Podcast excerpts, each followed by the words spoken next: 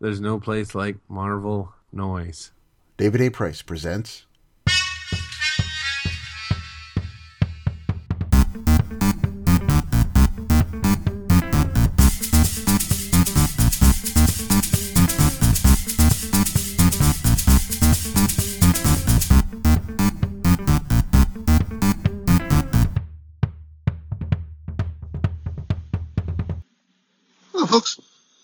Welcome to Marvel Noise. I am your host, David. A- Wait, sorry, I am the original host, David A. Price. I am uh, here for episode 400 to kick off this 15th anniversary episode. Uh, Steve, Andrew, and Kevin will be along in a bit.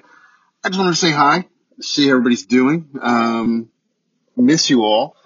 Hope. Uh, well, hell, I mean, since Last chatted with y'all, we've had a slew of movies, courtesy of the Marvel Cinematic Universe, uh, which is kind of where I've been living. I haven't been reading a whole lot of Marvel lately. Um, sadly, I've been going back once, once Dan Slott, actually even before Dan Slott left Amazing Spider-Man, uh, with Peter Parker as a captain of industry, it kind of wasn't really my scene. So I even stopped Amazing Spider-Man at the time, and I definitely didn't go back when uh, Nick Spencer started. But um, the things I have been reading, uh, I have been seriously enjoying. Miles Morales is absolutely my favorite characters, and uh, recently, if you listen to 11 O'clock Comics plug, you don't have to, but I did uh, speak on the little small graphic novel trades that um, Marvel produces. Uh, they've done one for Miles, they've done one for Spider Gwen, uh, Champions, uh, Ironheart, and I've been grabbing them uh, whenever they come out. And I recently read through uh, all of the Miles Morales Spider-Man uh, collections going back to his appearances in uh, the Ultimate line, and um, and up to post Secret Wars, where he was folded into the new uh, 616. But uh, even the current run, um, the run that we uh, that, that we had by uh, Saladin was, was absolutely fantastic. Uh, Kelly Thompson's uh, Captain Marvel is enjoyable. The uh, Miss Marvel stuff has been fun, but the uh, the live action is, is kind of where I've been living. And what's great is that uh, my wife can enjoy it as well. And and we we will go to the movies with our neighbors, do a little double date. We saw um, Spider Man uh, No Way Home uh, last year, and uh, every release since then. Um, Doctor Strange and Thor: Love and Thunder, and, we've just been, been having a blast making a uh, making an evening out of it. But uh, the next one will of course be Black Panther: Wakanda Forever, which I am extremely, uh, I was going to say extremely excited for, but it is going to be bittersweet. Um, I the original movie, the first movie, Black Panther, really hit me hard. Being able to see that come to life and um, and the representation there, and and just uh, and of course knowing what what Chadwick uh, went through and, and was no longer with us, it's it's it's gut wrenching. Nevertheless, um, the legacy lives on, the universe lives on. Um, yeah, I have just been really uh, enjoying the time I have with really kind of just doing one podcast uh, with, of course, Vince and Jason, uh, where you will hear Marvel talk from time to time, especially the X stuff, because that I can also attest to. I uh, came back to the X Men with Hickman and had an absolute lovely time with that. I'm a little behind. I'm a little behind on a few things. There's there's um there's very little that that really um I have to read as soon as it comes in. I'm kind of making my way through everything in my room. Uh, so a lot of collections, a lot of things that I've been picking up over the years, but I've also built up over the years because whenever I get my order, um, obviously I didn't read everything from the month before, so things just start to pile up. I have the Jason Aaron complete Thor trades. I think there's like four or five of those that uh, that are waiting to be read, and I, I, read a lot of that when it was coming out. Um, so it'll be nice to revisit that, and as I continue to uh, the rest of his run, I am not reading his Avengers stuff because I have not heard many good things about that. But um, it's just it's it's it it happens. There are times where you kind of just um, kick back and let other people enjoy what's out there. I have absolutely no problem doing that.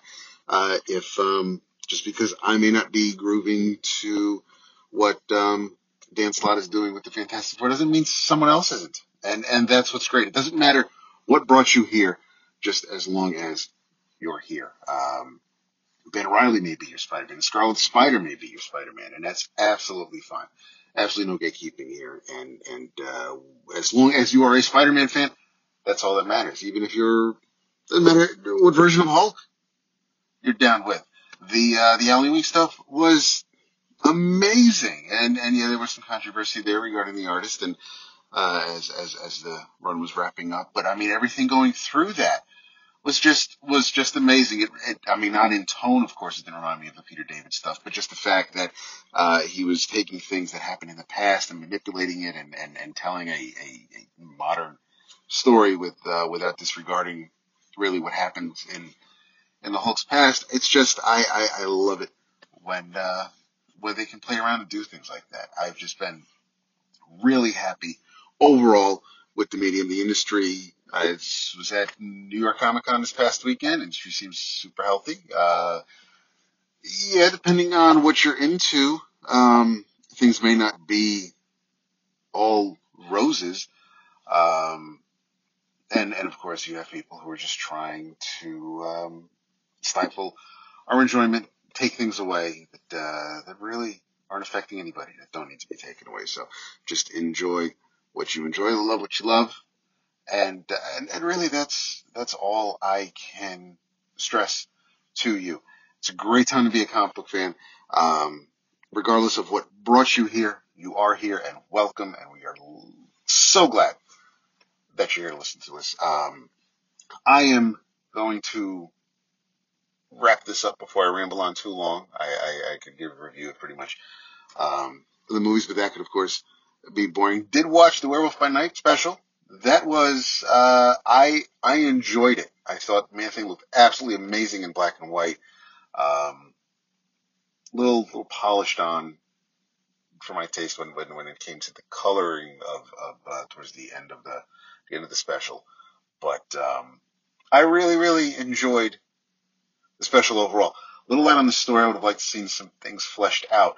But as far as um, introducing a couple of characters, it wasn't it wasn't bad at all. I like to see where we go with Elsa. I'd uh, of course look forward to seeing more of uh, of Jack and Ted maybe. And I get that this may not be the version of Man Thing you're used to in the comics. Um, a very dear friend of mine absolutely hates the special, and that's fine. Um, it, this is made for a different audience. Would I love for him to love it? Absolutely. Uh, my little crush that he doesn't find anything remotely appealing in it. Yeah, but listen, I was the same way about a certain movie from the Distinguished Competition. Um, one of my all-time favorite characters, and the movie was absolutely atrocious. And um, but enough about that. I'm not leaving this on a down note. Uh, we have the whole new phase coming our way. It's going to be. I, we've got Fantastic Four. We've got we've got some Avengers movies. We've got Blade. We've got uh, there's just the, the, the next Guardians of Galaxy Volume Three, which I the Guardians One is absolutely one of my top five Marvel movies. Uh, Ragnarok is in there as well. Uh, Civil War is in the top five.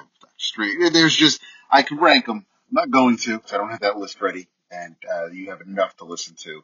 Um, so I'm not going to take up any more of your time. Again, I just want to thank Steve and the gang for letting me chime in here and and say hello. And I'm so glad the show continues. Uh, love you all. Keep listening. Keep reading. And um, hell, make mine Marvel. Oh boy, hold on to your seats. This is going to be a good one.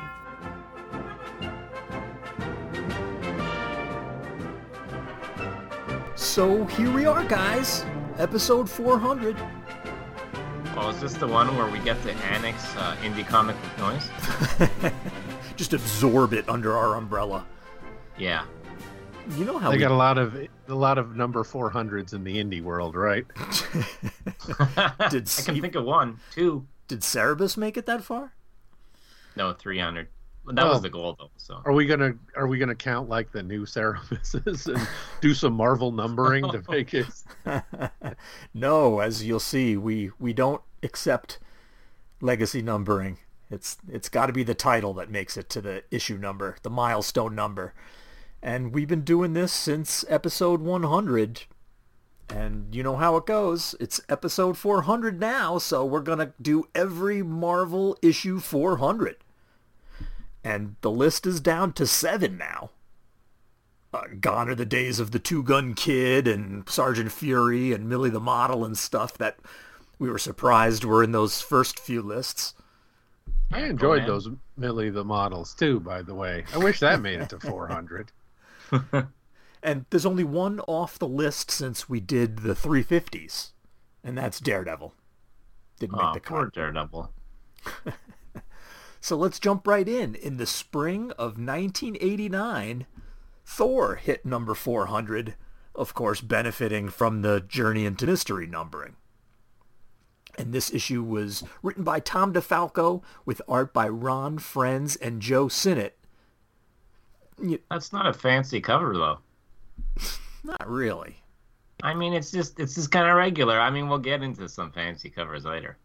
I don't know. I thought this was cool to do a total homage throwback because this is supposed to be evocative of that Journey into Mystery cover, I assume, Yeah. right? That's Right. what we're supposed to take. And the whole, I only say that because the the interiors are very like we're gonna Kirby Lee this thing, like it's the old days. Well, that's Yeah. what DeFalco and Frenz' Thor jam was, right? To go back to that quasi Kirby-esque uh, Thor visual st- storytelling. Walter Simonson ended his massive and memorable Thor run with, with issue 382.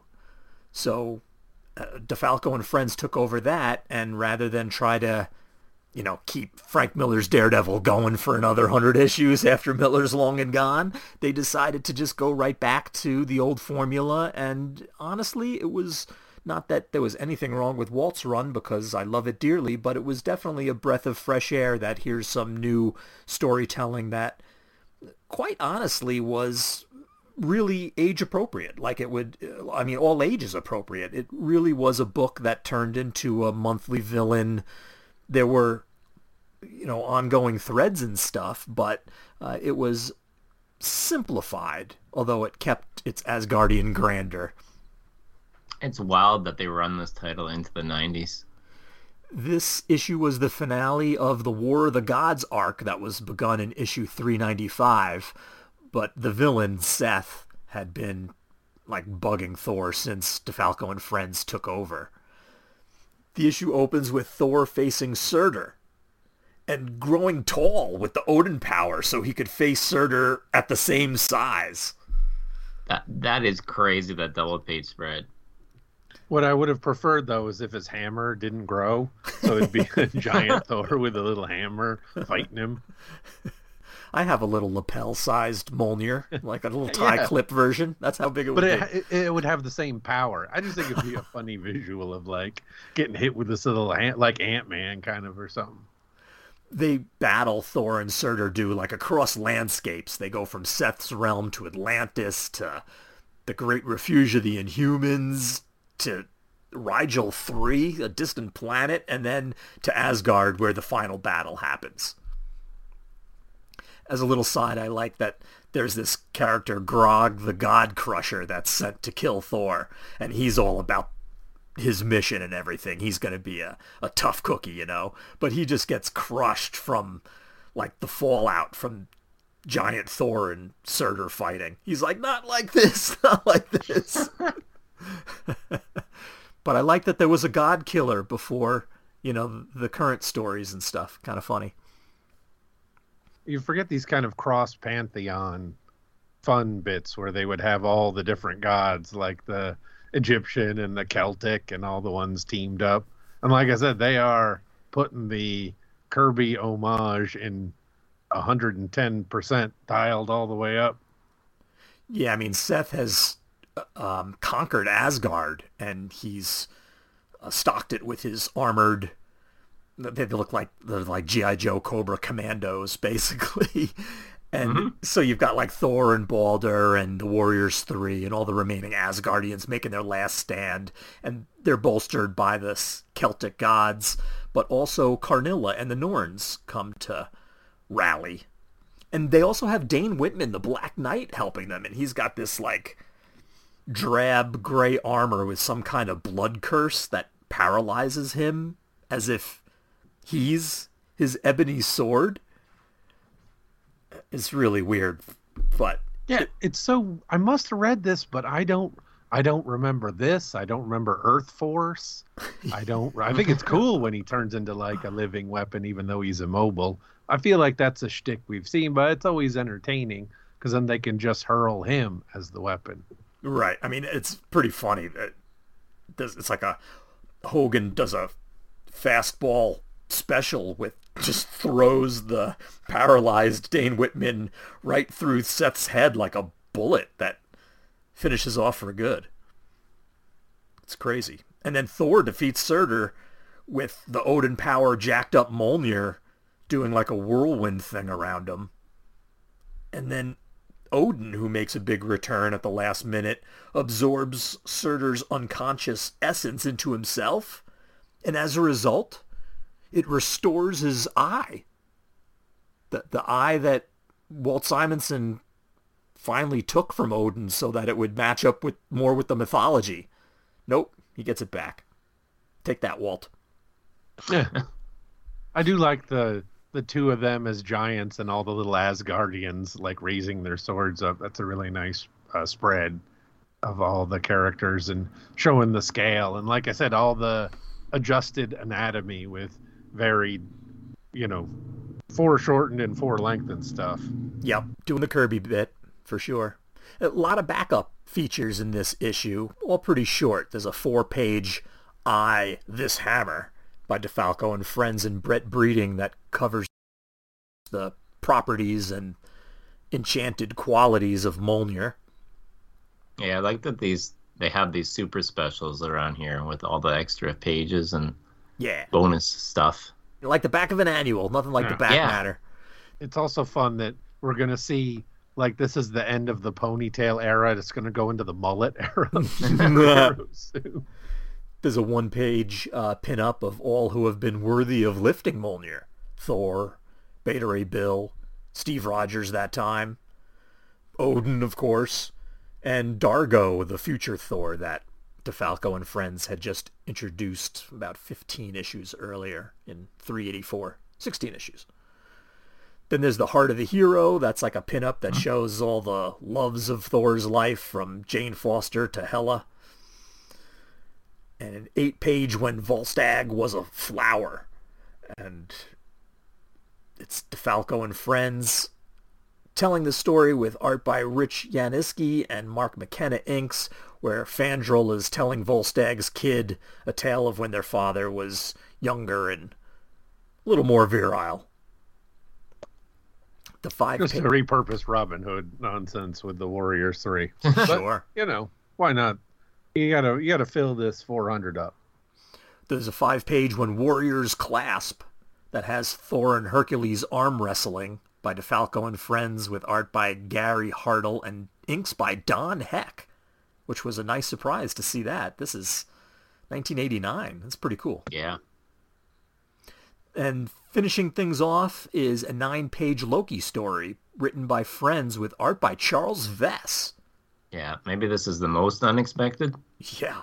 I mean, immediately the art is so lush and there's so much Yeah. black on the page and everything. It's pretty cool. And there's a Sif pit up by John Workman and Joe Sinnott to close things out.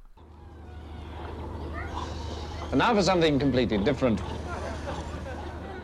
Hey guys, this is Derek Howard, and I just wanted to congratulate you on episode four, which is um, also your 15th anniversary episode. So, uh, congratulations. Just want to let you know a, a, couple of things about um, Marvel Noise that you may or may not know. Number one, the reason that Marvel Noises was created was uh, um, in the ashes of the old Bullpen Bulletins podcast starring David A. Price and Vince B. Um, you know, they, they had stopped, they had given it up. I immediately got in touch with David and said, hey, you should do a Marvel noise because if you don't, then I'm going to do it. And everybody knows nobody wants that. So I think a couple days later, Marvel Noise was uh, was ready, you know. Um, and uh, I guess number two, and this is something I don't even know if David knows, but the theme to uh, Marvel Noise is actually uh, by my one man band called the Snarky Remarks, and it actually has a title called Lemon Flavored Iceberg. The, uh, I think I might even have a long version around here somewhere. I might have to see if I can find it. If I do, I'll send it to you so you can listen to it. Um, by the way, that part that's used for the theme is the best part of the song. Anyway, um, yeah, there's no meaning behind the title. There's no meaning behind the one man band. Um, it's not on Spotify, so if you want a copy, just hit me up and I'll give it to you. Anyway, once again, uh, congratulations and thank you for all you've done uh, over these past few years, and uh, good luck. Whatever happened to all the fun in the world? In the spring of 1992, Captain America reached issue 400, also benefiting from an old title's numbering, this time it being Tales of Suspense. This is written by Mark Gruenwald with art by Rik Levins and Danny Bulanadi, and both the front and back covers are gatefolded with inside a selected cover gallery. Not like the really tiny ones where it's just this giant mosaic, but like nice sized, few inches tall, uh, you know, bigger than thumbnails of a whole bunch of different good cap covers. I feel like you can take Marvel Unlimited to task on this one, unless these, like the rest of the issue is somewhere else. Yeah. Like they have important stories in in the backups, and they're not here for.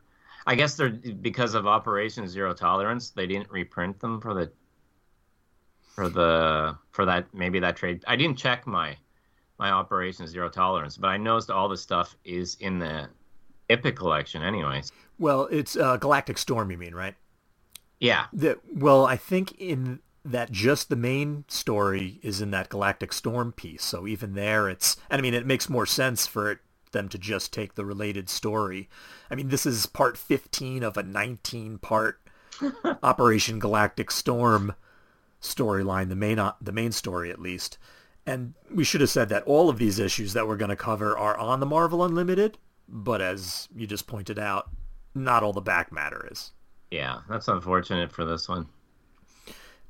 And I mean, sometimes it's because it's a uh, serialized thing that went through a few different annuals or something like that, and I could see them not just wanting to have the one chunk, but come on, once you're scanning it, just scan the whole book. Yeah, like the Diamondback thing, like if you're following that, like you need that. That's true. That's true. And right, so... uh, if I can steal Steve's bit, uh, editor's note, check out Marvel Noise episode 328 from April of 2019 for our coverage of the entire Operation Galactic Storm. Because, you know, you might want to read the 900 other parts to this story. I did like that where the story left Cap, it did make sense for him to have his solo issue pop up because the Avengers leave Cap behind on the Kree throne world while they yeah. are chasing down the Negabomb.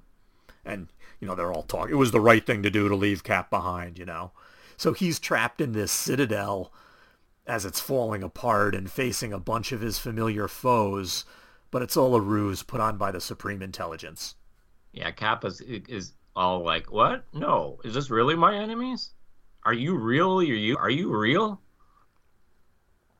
um, for those of us that like the uh, 80s cap, that Flag Smasher came on strong and was lots of fun. Like it was a really Oh, cool, yeah.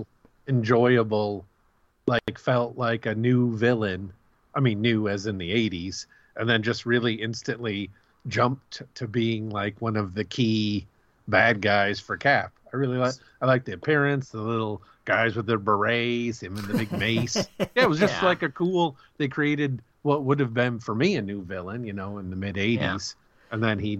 I like it when they jump right to the top and are like. And then one Cap's- Crossbones too comes like issues after that, and he becomes a a big baddie too. Yeah, Yeah, the- I don't like Crossbones as much. Felt like a Red Really? Skull retread. Yeah. Uh the first backup story is as long as a current regular comic book of 18 pages out in the cold by Gruenwald, Larry Alexander, and Catherine Bollinger. And it's got the Falcon and U.S. agent mounting an Arctic rescue to get D-Man back from Flag Smasher and his beret goons. Then 11 pages of the origin of Diamondback that yeah. cuts from a very uh, tense moment in the regular book where Diamondback is about to c- crush uh, Crossbones' skull with a hunk of rubble, and it goes into a deep connection between her and Crossbones prior to them involving themselves in super villainy. And it was written and drawn by the regular series team of Gruenwald, Levins, and Dan Panosian. I never a- liked those those tie-ins where they tie everybody. Oh, they knew each other from way back when. I always feel like it's kind of hokey and like I, it feels a more open world when it's just people who didn't know each other way back when. And oh, you know, I've railed on that. Like when they wrote that annual where the Sandman was a kid that liked to play with sand. right, oh, right. Come on, like it, everything doesn't need to be though. the same gimmick, the same gig twice over. So that part was less interested, but I did like the the Tales of Suspense reprint. Yeah. I mean, you can Roy Thomas it up sometimes, but other times it's just like, oh, he was the Hulk before he was the Hulk. And then you can tell he was playing with his toy. And then sometimes it's like, how far are we going to go with this? And actually, it's a um, not a Tales of Suspense reprint. It's Avengers number four that has Cap joining the Avengers. Whoa, my digital copy from the, you know, I bought those CD-ROMs. Yeah, It ends up, oh, I think I got the wrong cover. They just put the cover. You're That's- right, it is. that's on the inside back cover as part of the cover gallery. There's a Tales of Suspense cover with Iron Man Yeah. punching Cap. You're right, but the story is the whole them finding him. Well, Yep. that ties up with the the the beginning of the other one where they're up in the Arctic and everything. Yep, So I can see why the symmetry of that made it fun. it works. Yeah, it's hard to because you're looking at the PDF. Uh, I'm glad you mentioned the gatefold cover because to me it's just a series of the cover images, and they don't. Indi- you know, there's no way to indicate in PDF form that this is a gatefold or whatever. So I didn't know if it was pictures in it or whatever. Because I might have still been reading at this time. It's hard to say. 92 is about Andy getting out of town, so it's hard to hard to know if I would have still been on the Captain America and his mighty shield. That Cap 400 was in the spring of 92, and later the same year, in the fall of 92, Incredible Hulk reaches number 400, also benefiting from a, its previous name as the title of Tales to Astonish. Yeah, you know what's funny is that I got this as a back issue and I didn't read the book, but I must have been interested enough. I'm like, oh, it's a 400. So I think I probably got 392. That other big one as a. Sh- I was obviously like if I was getting some massive size issue, I was obviously there, right? you sure it wasn't the partially nude girl on the cover uh, Oh, I by just looked at that. I'm like, maybe.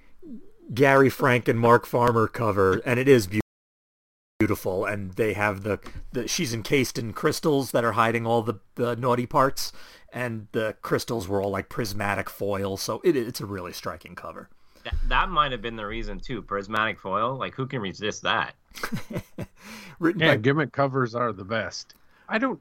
I know he's the classic villain, but the leader generally doesn't uh, jumpstart my motorboat. But Really? I thought this was a, a good story, but yeah, I don't know. I like the Hulk when he's really slugging it out. Although I do like his little pink kind of androidy Yes. creatures. the leader had been kind of on the shelf since the whole uh, gamma bomb thing that happened at the beginning of Peter David's run with during McFarlane's art time, and uh, so for him to come back in 400 and and start upsetting the apple cart that the Hulk had set up for himself. I mean, this is the time of the Pantheon when he's connected to this secret society, this like international group that kind of behind the scenes tries to fight for right um, over time and history and stuff. It's uh, so the Hulk had had a uh, a pretty good thing going, and things start unraveling when the leader actually makes a deal with the head of the Pantheon, Agamemnon. But it's the conclusion of the four-part Ghosts of the Past story arc, written by Peter David, with art by uh, Jan Duursema and Chris Bachalo, with inks by Mark Farmer. And uh, the Ghosts of the Past story arc previous to this issue had the woman who had been around claiming to be Rick Jones's long-lost mother being revealed to be like a psychotic person who kidnaps Rick, murders his wife Marlo. She's the pretty girl on the cover. And he gets no help from the good guys, but the leader offers to help him restore her to life. And then this issue starts. So it's kind of all about that. And she's encased in the crystals in the leader's lair, and he's trying to, you know, you don't know if he's being benevolent or what his real goal is and everything. And then, of course, the Hulk comes bursting in trying to stop everything, but Rick doesn't want him to stop everything because he wants Marlo back. It's pretty intense stuff. That there's a squadron of Hydra soldiers that are attacked too. In the end, Marlo's revived, but she's pretty blank. And Thunderbolt Ross is revealed to be alive too by the same um, process. Eh, when you said Marlo, I was that girl. But, uh, That's a her. joke that might be a little dated. I thought this was the first 400 we got that was um, really trying to not just have a big event, but have the emotional beats of Yeah. the characters redeeming. Like, is the leader going to redeem himself? Well, no, it was all a ruse. And, you know, what's going on with will Marlo come back and Thunderbolt Ross and Hulk and Betty? And uh, they put a lot of those notes in, and it was still compressed feeling. I mean, yeah, Rick's got the mullet, but I felt like we're still we haven't really gone full crazy 90s yet. Peter David writes a good book. He really and does. you must have liked the the reprint backup, Andrew. Oh, Steve Ditko, come on, doing the whole a natural, and that's the leader I'm used to is like the the Ditko char- the Ditko sweaty guy with a giant forehead. it's it's Lee Ditko and George Roussos George Bell from Tales to Astonish 63 in October of 1964, where the leader's origin was revealed.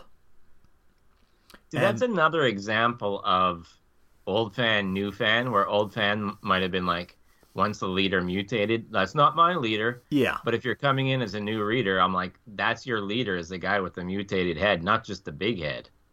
yep. It's like a green Peyton Manning with a mustache. also, I feel like there was a kind of fun artifact of the Silver Age, and that's the extreme coloring choices because Yes. of the limited Yeah. palette. Yes. Like you'd never get like that hot pink human, but I love those things. Like I just feel like there was some fun to be had and really pushing the comic book exaggerated nature that I enjoy that maybe isn't as prevalent when they got you know 80 late 80s 90s and we're going to get make comic books that are serious about serious things and not giant pink play-doh creatures. As a big fan of the different stables of artists that were operating at various times I was reading comic books, one of the things that I look for and appreciate the most out of some of these anniversary issues and annuals is if there's pinups. And oh, this Oh, one yeah. had four of them. One by Gary Frank and Mark Farmer, one by Mark Bachalo and Dan Panosian, one by Ernie Chan, and one by Mark Farmer alone. Yeah. Yeah, he bit the big one. Hey everyone, this is Pat Loika, and your ears are not deceiving you. I am here on this episode of Marvel Noise, just making, I guess, a cameo appearance of sorts. It's been how many years since I last contributed to the show, but I was there at the beginning, back in the David Price days, and uh, Steve had requested that I, uh, you know, take part in this particular episode, and so here I am. Since you know, I'm always one to. Uh, I'm always down for some Marvel talk, even though I do talk a lot of Marvel elsewhere these days. But um, Steve had told me that it'd be fun to talk about what you know, what books I'm currently into, what Marvel, uh, what Marvel comics I'm currently reading, and I figured it'd be fun to kind of talk about my my my love right now, which is the X books. and uh, the X books have been my favorite thing for the last couple years since the uh, the Krakoan era began with Jonathan Hickman, and I am currently currently I'm really I'm really really digging Immortal X Men and X Men Red. Those are my two favorite titles right now. Uh, Immortal X Men is by Kieron Gillen with art by Lucas Werneck and the occasional guest artist here and there. And it is a book that focuses on the Quiet Council of Krakoa, and it's such an it's such a great mix of characters. You know, a lot of characters that you probably know as villains or heroes from previous eras. They are all here, and it's fun to kind of get see how they work as a government and as a as a ruling body for mutant kind. And I have been enjoying the various interactions between characters. Uh, Kieron Gillen writing characters like Mister Sinister, Emma Frost, um, Hope Summers, one of his you know one of his creations, and of course Mystique and Destiny, among many others, is a lot of fun, and he has really done a fantastic job fleshing out characters like Exodus, or uh, or you know like I said like I mentioned earlier, Hope Summers, who he is re- revisiting for the first time in in over 10 years from when he was writing Uncanny X-Men and Generation Hope way way back.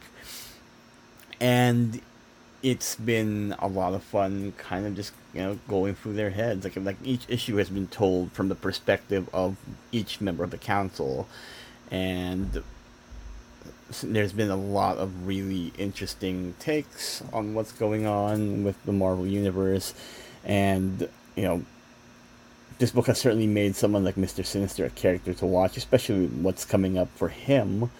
That's been announced recently. And yeah, it's it's never boring. There's always going to be something going on. There's always some kind of twist, some kind of uh, some kind of messed up reveal happening in the book, and it's been great. And it's been it, it, it's it's just so so much fun to read, and I highly recommend reading Immortal X Men if you just want to see.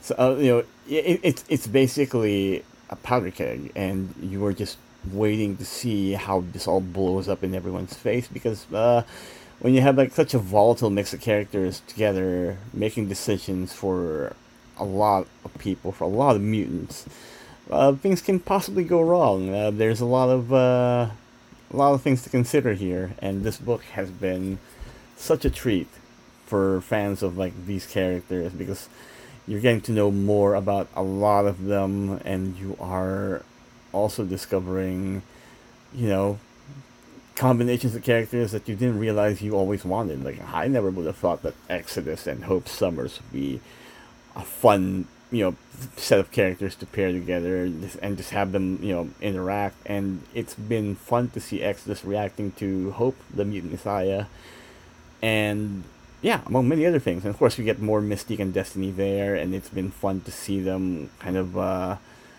reacclimate to the marvel universe together Another book I recommend, like I mentioned earlier, is X Men Red by Al Ewing, with art by Stefano Caselli and the occasional guest artist as well. And this is probably one of the most incredible books that they put out.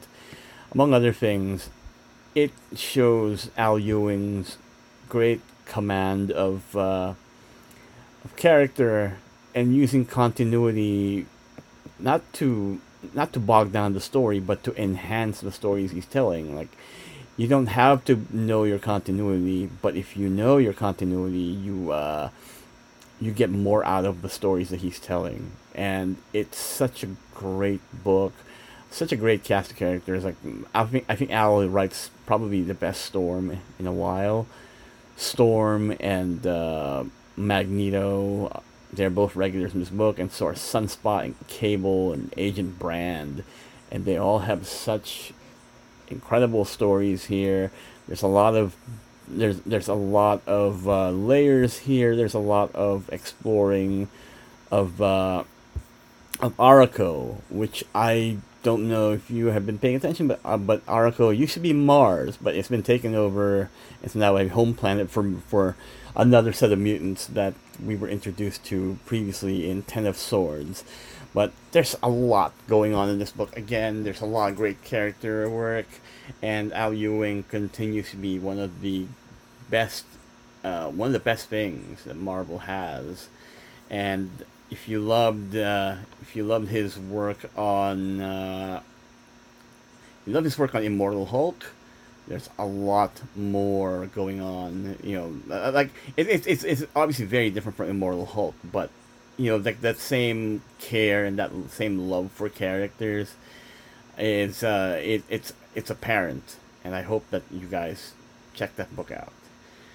Anyways, you can hear me more on uh, on my other podcast. I do a podcast called Krakoan Exports with a few co-hosts where we go through the entire Krakoan era of X Men books.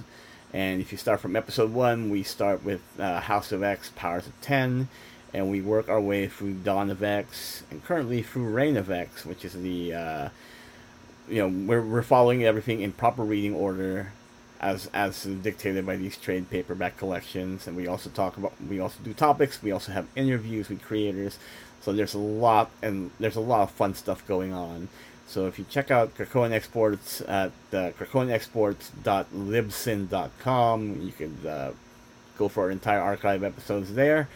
And of course, you can find me at patloika.com where you can check out my photography work and uh, my blog, which I will be working on updating soon. So yeah, uh, it's been nice to kind of talk uh, and be a part of this show again, if even for this uh, this one off. I mean, you know, if Steve asks, I'm probably gonna do it again if he asks me to uh, here and there. But it's been fun catching up with Marvel Noise. Until next time, you guys take care. You guys take it easy. Be good. Remember that Krakoa is for all mutants. And uh, yeah, long live Marvel Noise. Take care.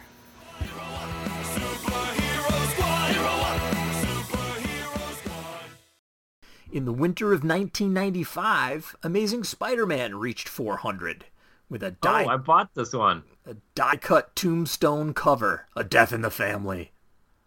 I think I re- this was actually on like Entertainment Tonight or something. I, I, I remember someone specifically telling me about it, and they're like, "Yeah, I hadn't read the issue, but Entertainment Tonight spoiled the issue for me." Written by J.M. DeMatteis with permission from Stan Lee, with art by Mark Bagley and inks by Randy Emberlin and Larry Mahlstedt. The Gift is the first feature. And I mean, But this the is cover. The cover really doesn't show you the the cover, like as as it actually is when you have the physical issue, which is unfortunate. true because that tombstone, you open it up and what's behind it?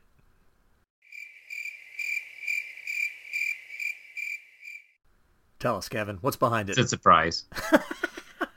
go go go buy the copy. Oh wait, probably a few dollars now. It's not, you won't find it in the digital version, I'm afraid. exactly.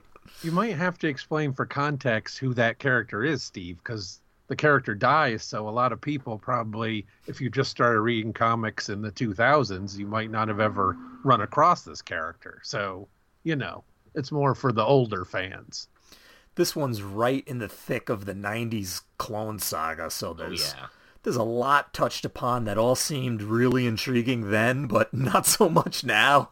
Like the mystery of Judas Traveler and Oh yeah. Kane watching from a distance in the shadows and the whole the jackal is he mad is he sane is he in control is he not I mean, the Jackal's interesting. I don't know if I ever was a big Judas Traveler fan. Kane, I was probably more into. But if the Clone Saga would have ended here, I mean, I would have remembered it much more fondly.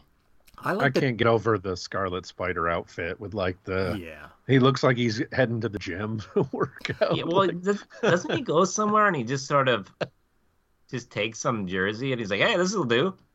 to me though the the jackal is you know Professor Miles Warren a dude who looks like you know Archie Goodwin you know who who puts on the mask and dances around like a maniac um where at this point he was his own clone and he was jackal like himself it was kind of weird Yeah. but then there's this whole Peter Parker and Ben Reilly resentment thing because they both have the same early memories, right? So, you know, I mean, it is the '90s. Well, but what the issue is really about is not any of all that stuff, even though they have to touch upon it. It's really about Aunt May. They She, do that well. she's just woken up from a coma and she has a day out with Peter before she takes a downward turn and then passes away at the end of the issue. It's like that's the gift. She has like one day of clarity and of being able to engage in everything and catch up with everything because she's been in a coma for months. So she recognizes that MJ is pregnant. You know, she admits that she's known all along that Peter was Spider-Man, which was one of the most powerful Aunt May moments ever in comics, I think. It was so well written. And I remember the people debating that back and forth. And sort of like that. What boy, she was mean. She guilted Peter all those years. she didn't really need her medicine at all. she knew what she was doing when she was marrying Doc Ock.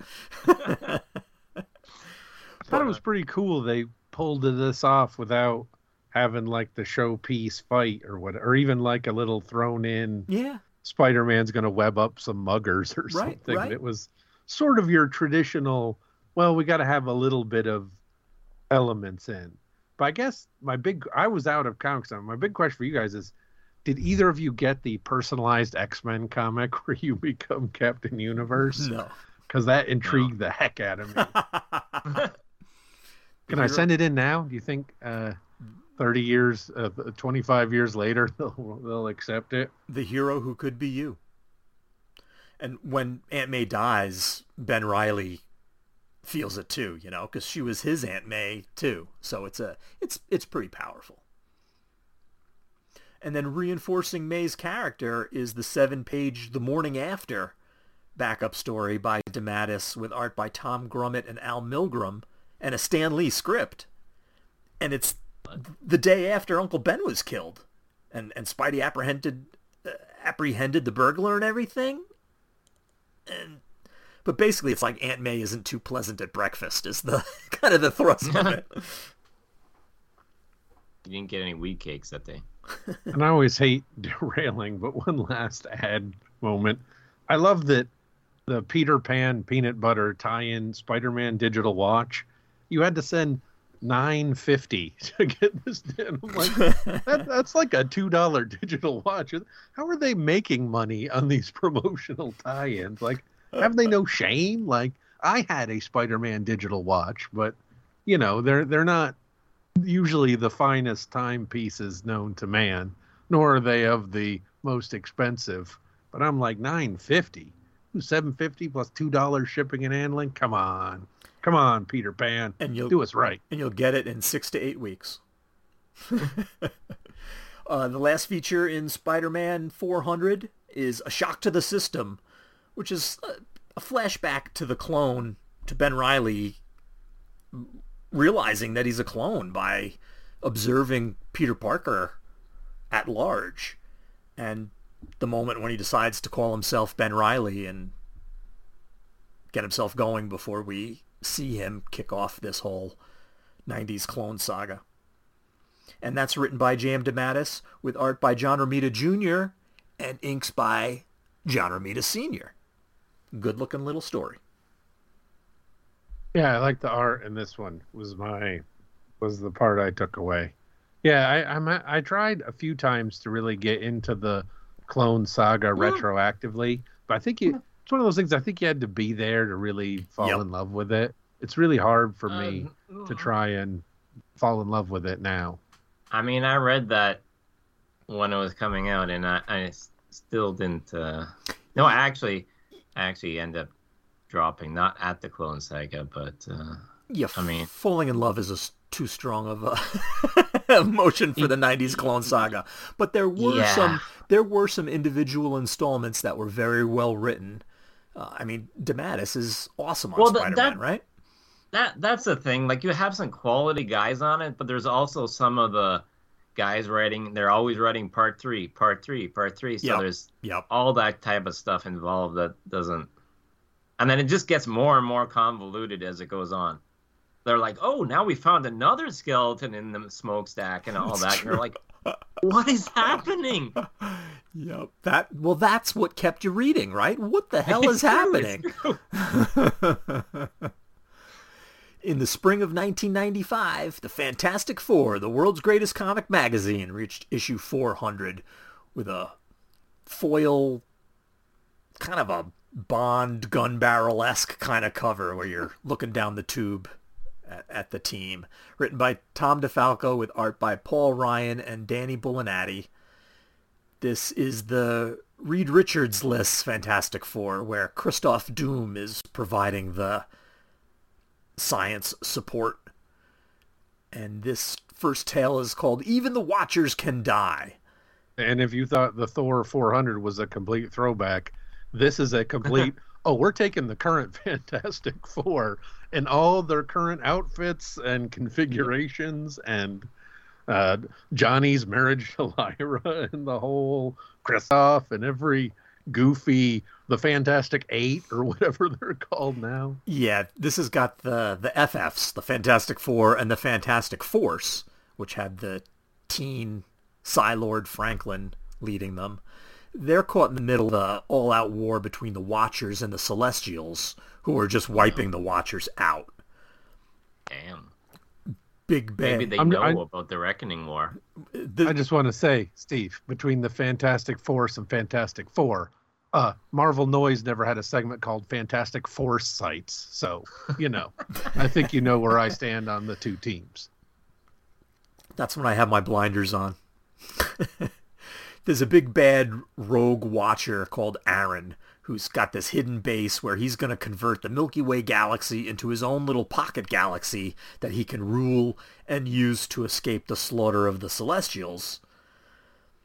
And this giant team of Fantastic Four related family split into two groups, one to take on Aron and one to help the Watchers from being wiped out by the Celestials.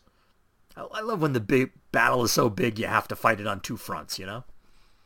So, wait, if that Rogue one, do you think this is why Jason Aaron took out his storyline on the Watchers? Because he didn't like them sullying his good name? Aron sends Blastaar, Dragon Man, and the Frightful Four against the FF. Then Annihilus and the Red Ghost and his Super Apes and the Mole Man and some Kirby monsters. It's an anniversary issue after all, right? Yeah, you got to face off against everyone. Then there's also this cool bit. My favorite part of the issue was where they speculate that the Celestials are beings of hyperspace energy that kind of operate in another dimension and then use their Kirby armor to manifest and be able to interact on the physical plane in our dimension. Then it gets revealed that the Invisible Woman's force fields take power from this same hyperspace dimension. So she can affect and even hurt the Celestials. Come on, that's cool. Better. I hope the X Men or the Avengers are calling her up. Always fun to have like a new twist on the power. And I know I said I'd stop doing this, but I can't stop myself. Okay, boys, which one of you bought the forty dollar limited ten thousand run Prime versus Hulk comic? oh, ten thousand. I mean, thirty nine ninety five. Wow. That seems like a pretty good chunk of change for a brand new, but it did have metallic ink cover and it was signed. That's a and lot that of was the copies, though. recommended one.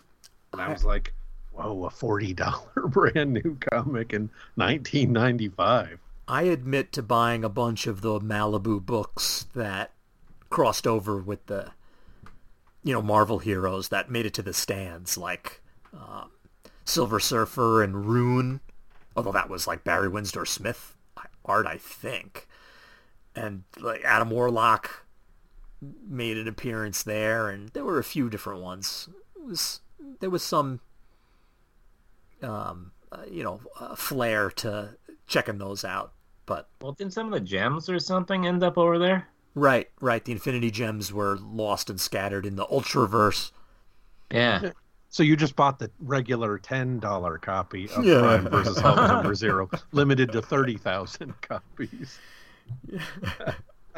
hey, Kevin, it's only an extra dollar for shipping and handling to Canada, though. So try and get them up on this deal. Maybe maybe they still got some sitting in the warehouse. Yeah. Yeah. At the end of Fantastic Four 400, the Watcher, I mean our Watcher, Uatu, defeats Aron, but in doing so, he affected things, right? So then his race shows up and strips him of being a Watcher. You will Aw, watch man. no more. It seemed weird that one of them's called Aron and the other's called Uatu. like, shouldn't he have like a science fiction name to But at match least- the whole thing? At least they both start off with, you know, double vowels. Right? Oh, good. That's the code to the because they always got to have some basic uh, uh, a mechanism for that. The sci-fi shortcut. The other feature in Fantastic Four 400 is the six-page In Memoriam by DeFalco, Ryan, and Bulanadi also. And this has the FF reminiscing before Reed's funeral. And they show like the crowd who's there for the funeral and stuff. Lots of good guests. I would have liked more cameos and less of a recap of the whole origin. I mean, I guess you have to do that. Everyone's comics is somebody's first, but I like more the Easter eggy, like, oh look, oh my gosh, there's, you know, all the weird because they don't, you know, you want like a Perez like spread or something. Sure. Of like, a, oh look, there's Jimmy Carter in the background or whatever, you know. And I mean, I'd like too that they resisted bringing Reed Richards back in 400, which is what everyone at the time was speculating, because he had been gone for I don't know, like 15 plus issues, and Sue not only had to deal with the grief, but also keep the team together, and then she was like leading the team, and it became uh, Invisible Woman kind of a story, which was intriguing to me, uh, in liking that character very much, and that they didn't bring back Reed and waited a few more issues was fun of them. Yeah, then they have a crossover. Hey, Marvel Noise. This is Tom Morris, uh, formerly of the Marvel History Minute on Marvel Noise. Uh, uh, back, uh, see, uh, good old Steve asked me to uh, give a little uh, shout out, see how you guys are all doing. Congratulations, David, on all the great work this show has been going on all these years. Uh, you know, for perspective, I started listening to the podcast in 2007 during the, and this is a great Marvel history lesson for you. Back when Skrull Watch was a thing, yes, back when we were trying to figure out who was a Skrull, who wasn't a Skrull. Back when Backwards Dave was doing his Bring 'em Back, and uh, of course all the uh, great uh, other uh, yeah, eras that happened around this time. Um, of course, uh, this podcast helped me introduce a lot of great people, including Steve, and of course Pat Loika, and uh, you know got me started into my own podcasting thing now. And if you guys are looking for a new movie podcast, my show is the Good, the Bad, and the Nerdy Movie Podcast. We are, are available through Anchor and other apps. So um, anyway, congratulations everybody in Marvel Noise for all the great work, and ta-da! In the spring of 96, the next year was Avengers 400 with a nice wraparound Mike Deodato, Tom Palmer cover with the Avengers surrounded by their past foes, but no background at all. That's the thing, and that color it makes it look like it's a second printing, even though It it's does. the first. It does. Just I remember on the- getting this as a back issue because I was trying to find my way into Avengers, and there wasn't. Uh, like, one I- month too I early. Remember, I, I bought an issue around. I got a back issue around like 366 or something, but that's like still not super easy to get into. And then I'm like, oh, maybe around here, and it's all right, but it's like within like two or three issues, it's like it's gone, and then it's Heroes Reborn time. So Yep. I would have to wait. Really, I mean, I bought some Heroes Reborn stuff, but I would, but for a, a real intro, I would have to wait till like the next run. But what a great introduction it would be getting the Busiek Perez stuff, right? Yeah, but like this is sort of my semi intro. Yeah, I like that this is your wasp too. Oh, Yeah. jeez, that I mean, was terrible. It's a pretty familiar team, except the Wasp looks like she's a like a forest fairy, right? yeah, it's Bug Wasp. They even made an action figure, I think, of that wasp. Wanda's great outfit is Yeah, I don't mind that one. That was her can't- Force Works outfit. Yeah. yeah, but I mean, it's marginally better than the Gypsy one. But this, that classic outfit cannot be beat. Yeah. the Pink with leotard. anything. Yeah. And, And the- then you have Thor. He's he's all '90s out here. Yeah, everyone's all 90s out. This is right before the whole Onslaught Heroes Reborn thing. I mean, like, this Yeah. issue continues in Onslaught X-Men number one. Uh, and it's post the whole Harras Epting stuff. And just after that whole crossing story where Tony Stark became a murdering lackey of Kang's and died. Yeah. Died, I tell you. And then they had to pull a teen Tony from another universe to replace Tony so that Tony's stories still mattered. But so I liked in this issue, Iron Man's in the issue, but they don't ever mention that it's Teen Tony or show him with the helmet off or anything. He's like, he's just Iron Man. Just accept it. Um, Well, I think what drew me, or it, it started drawing me more to the Avengers. I'm like, you have like Waid on this. And I'm like, oh, he could do a good run.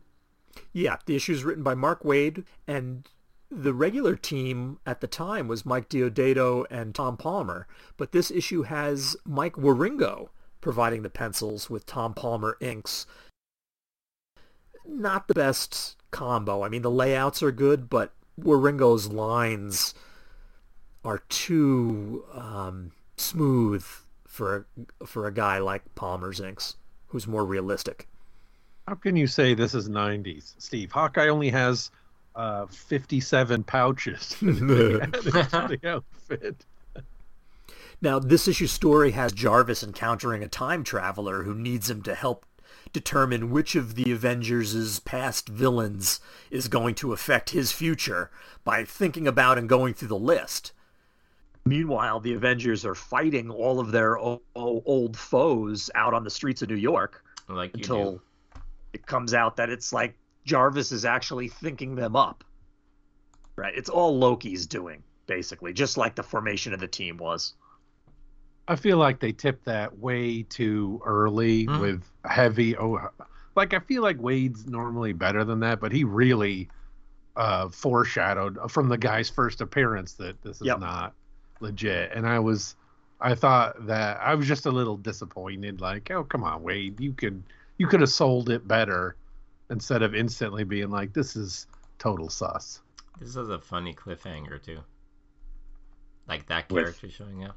With X Man showing up, Yes. Nate Gray, the Nate Gray X Man from Age of Apocalypse. I have a So- bone to pick with this backup feature here too, where it has Avengers roll call.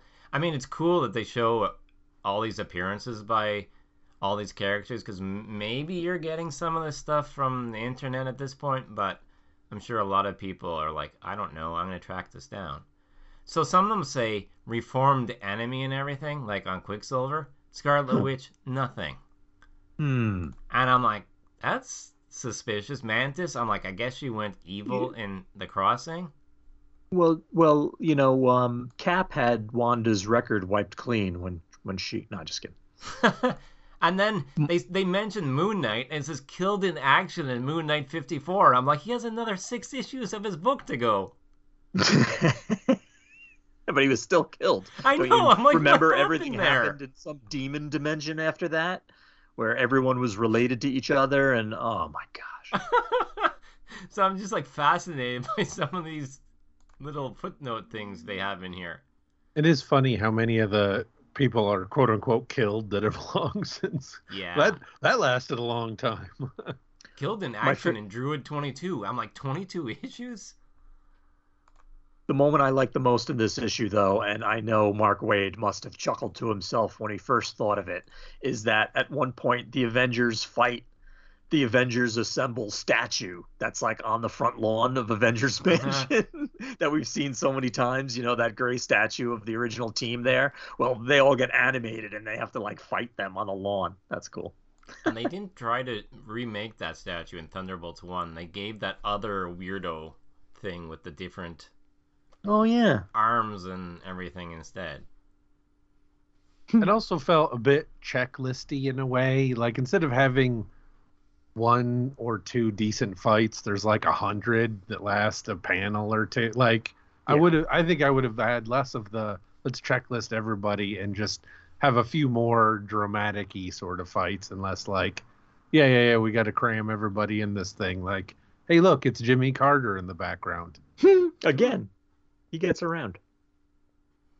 In the fall of 2001, Uncanny X Men reached issue 400.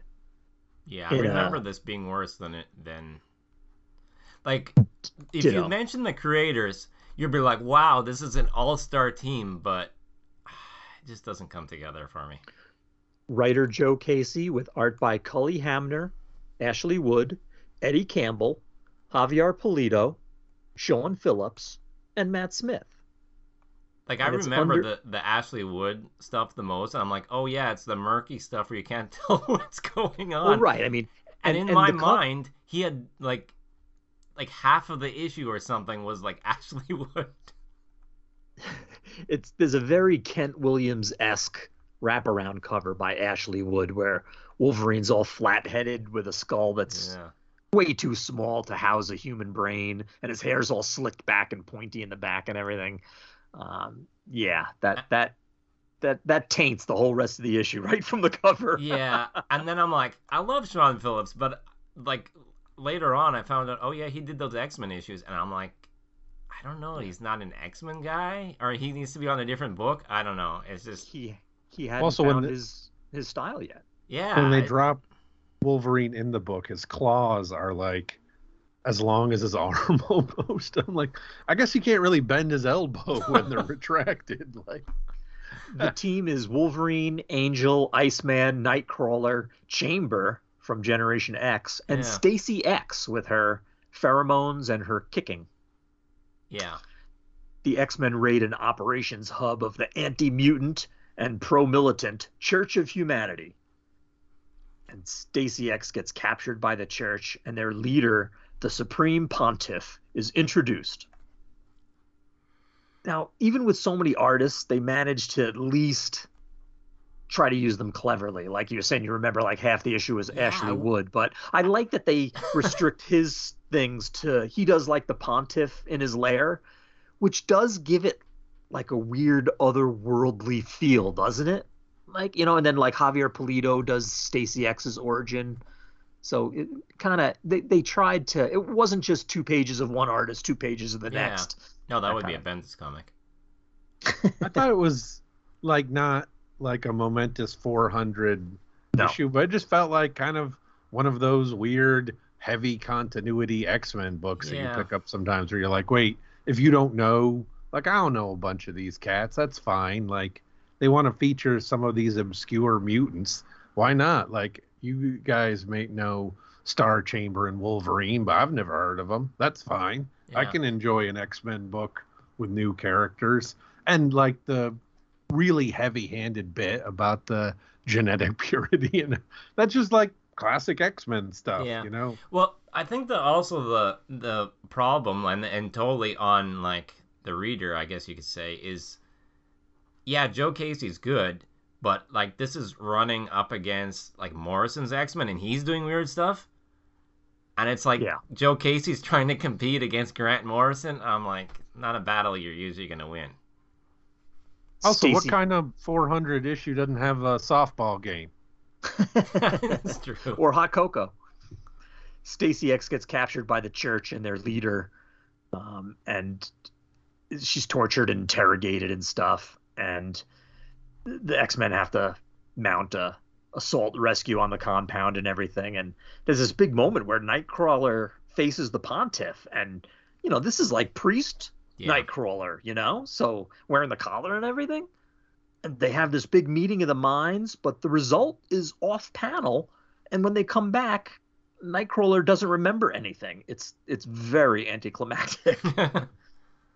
he has no memory of it, and we didn't get to see it. So it was like this.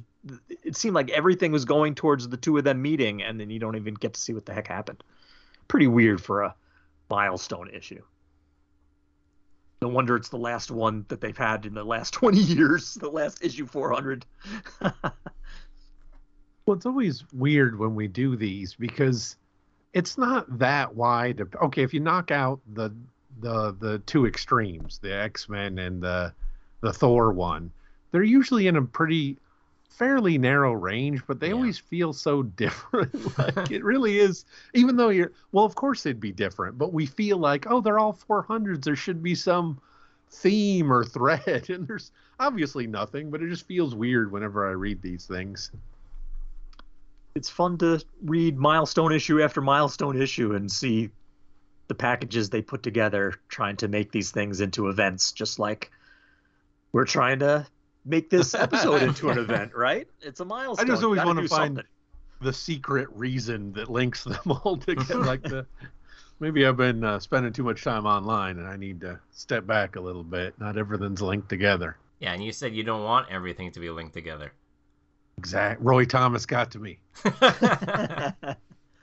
all right so that's our 400s for episode 400 thank you andrew kevin for being there to keep this thing fresh and fun all I these episodes for 425s or 450s or or 500s. 500s for sure. Next up are new bonus episodes of now defunct but memorable podcasts whose hosts were willing to pitch in new material to help us celebrate our 15th anniversary. That's right, true believers. We've got brand spanking new full length episodes of both the Great Expectations podcast and DC Noise. Wow. It's a giant sized anniversary celebration here. And this is going to be our only October episode this year, so you got all month to listen. Thanks to everybody who took the time to contribute to this milestone episode and for all their past contributions to the show's culture. Oh, for It's sure. quite a treat. Quite a treat for me who started I'm still more of a fan of the show than a contributor. So like to hear them. Hopefully they don't wait another 400 episodes. Glad you wanted to do something with me, Andrew, on this show. That's how it all started. Stay tuned for a new Great Expectations, and then it's Marvel Noise After Dark with Mike and Daryl with the new DC Noise. Uh, so uh, until Kevin reads that Thunderbolts novel, make mine. All right, we won't use that one.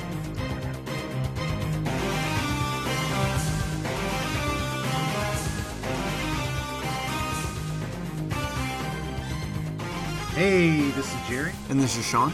and this is the 36th episode of the Great Expectations podcast. We took a little break, seven year break, but we're back. That's right.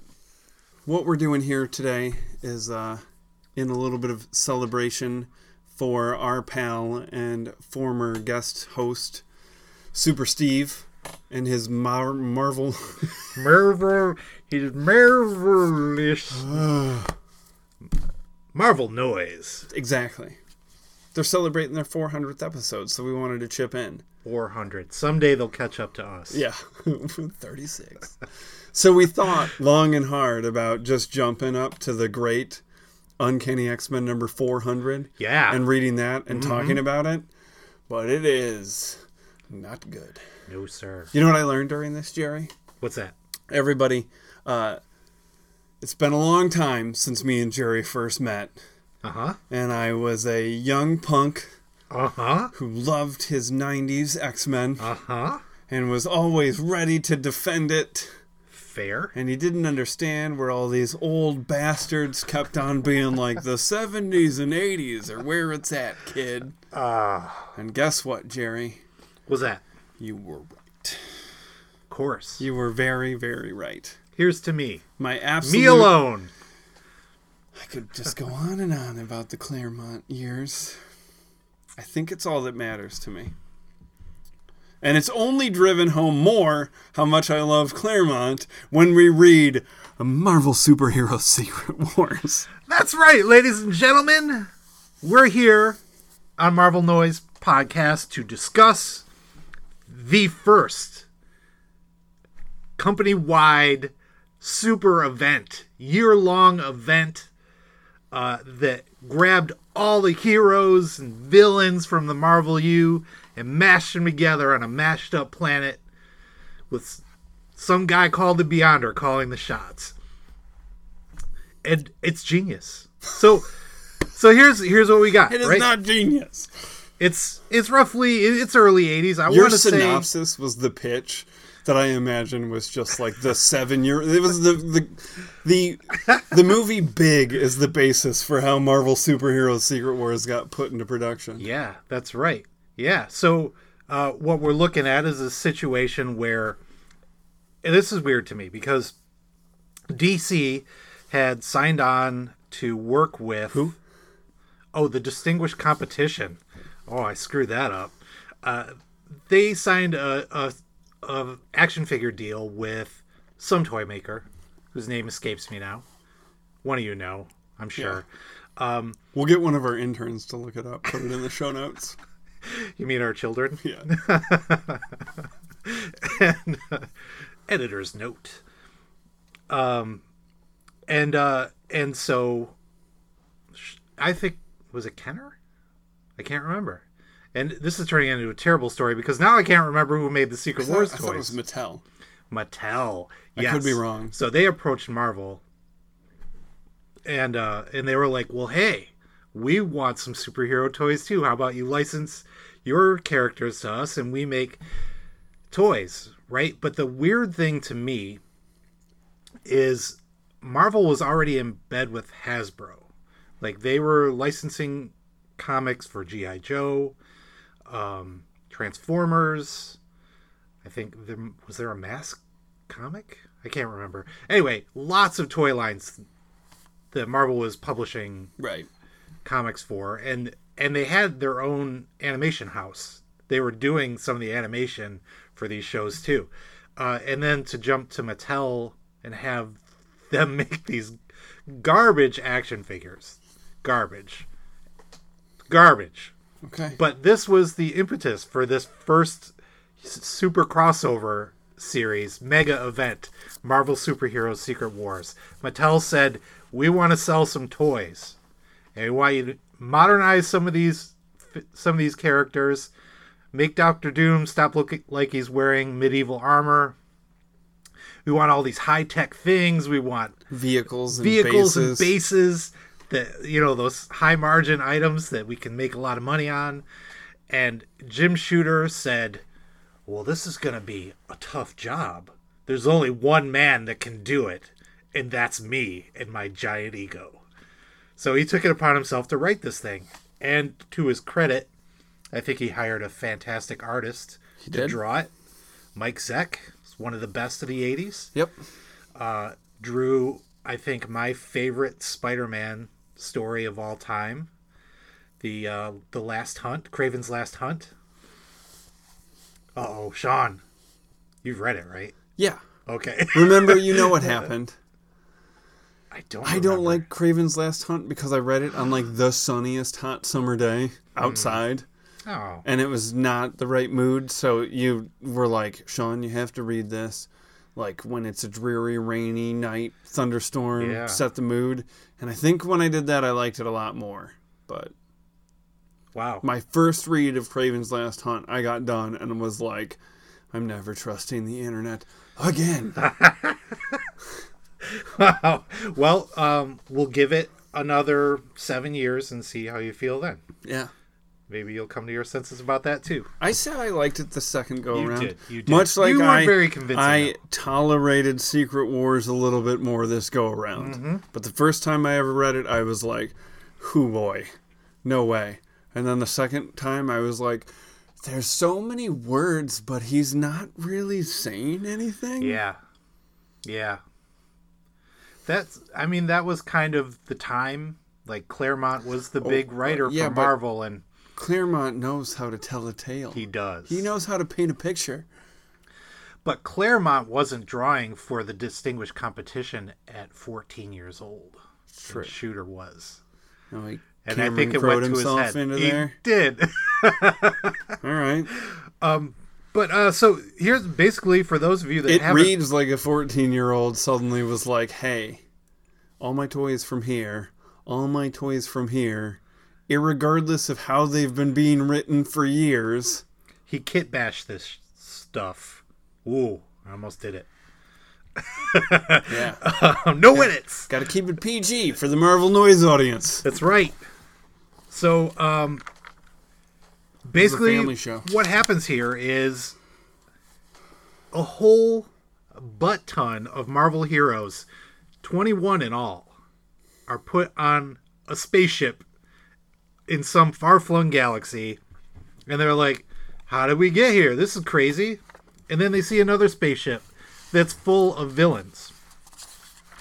But so here's okay. First, I want to point out. I'm going to show this to you because I just paged to it.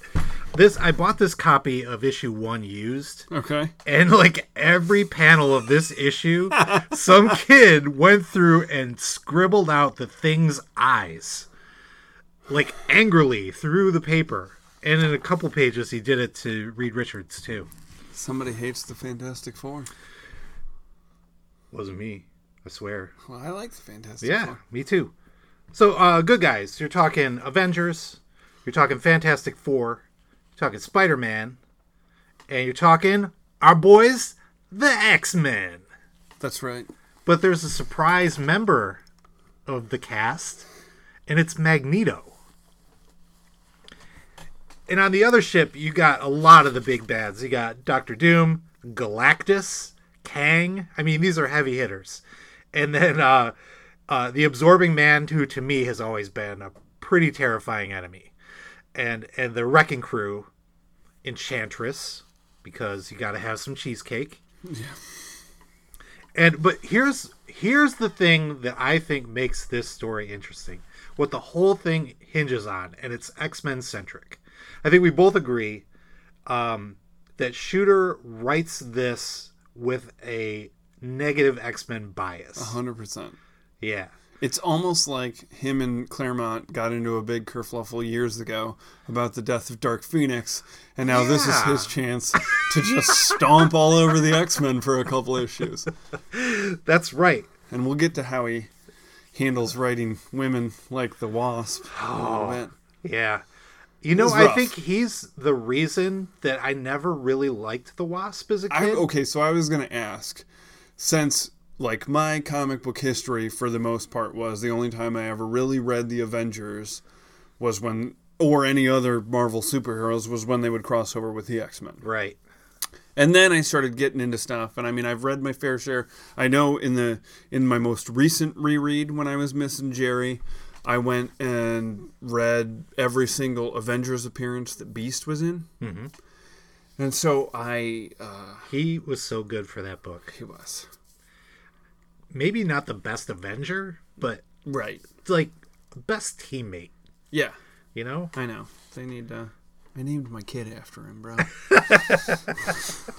you did. And now they've done him dirty for years. Aw. I knew.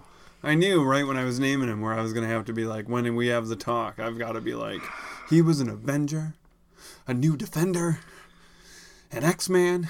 He quit the Avengers to come back and rescue his family. Mhm. And then in most recent years, they've just turned him into Dark Beast. Yep. It's a real bummer. Anyways, Immonen drew him really cool though. That horn. What? Yeah. in the Bendis stuff. In the Bendis go back in time, this is where he starts turning into a big pile of crap. Uh huh. Yeah, yeah. He, he loved looked it. cool. No, That's all I'll say about it. he hasn't looked cool since the '90s. Yeah. The second Okay. Frank the Shakes Quitely got a hold of him.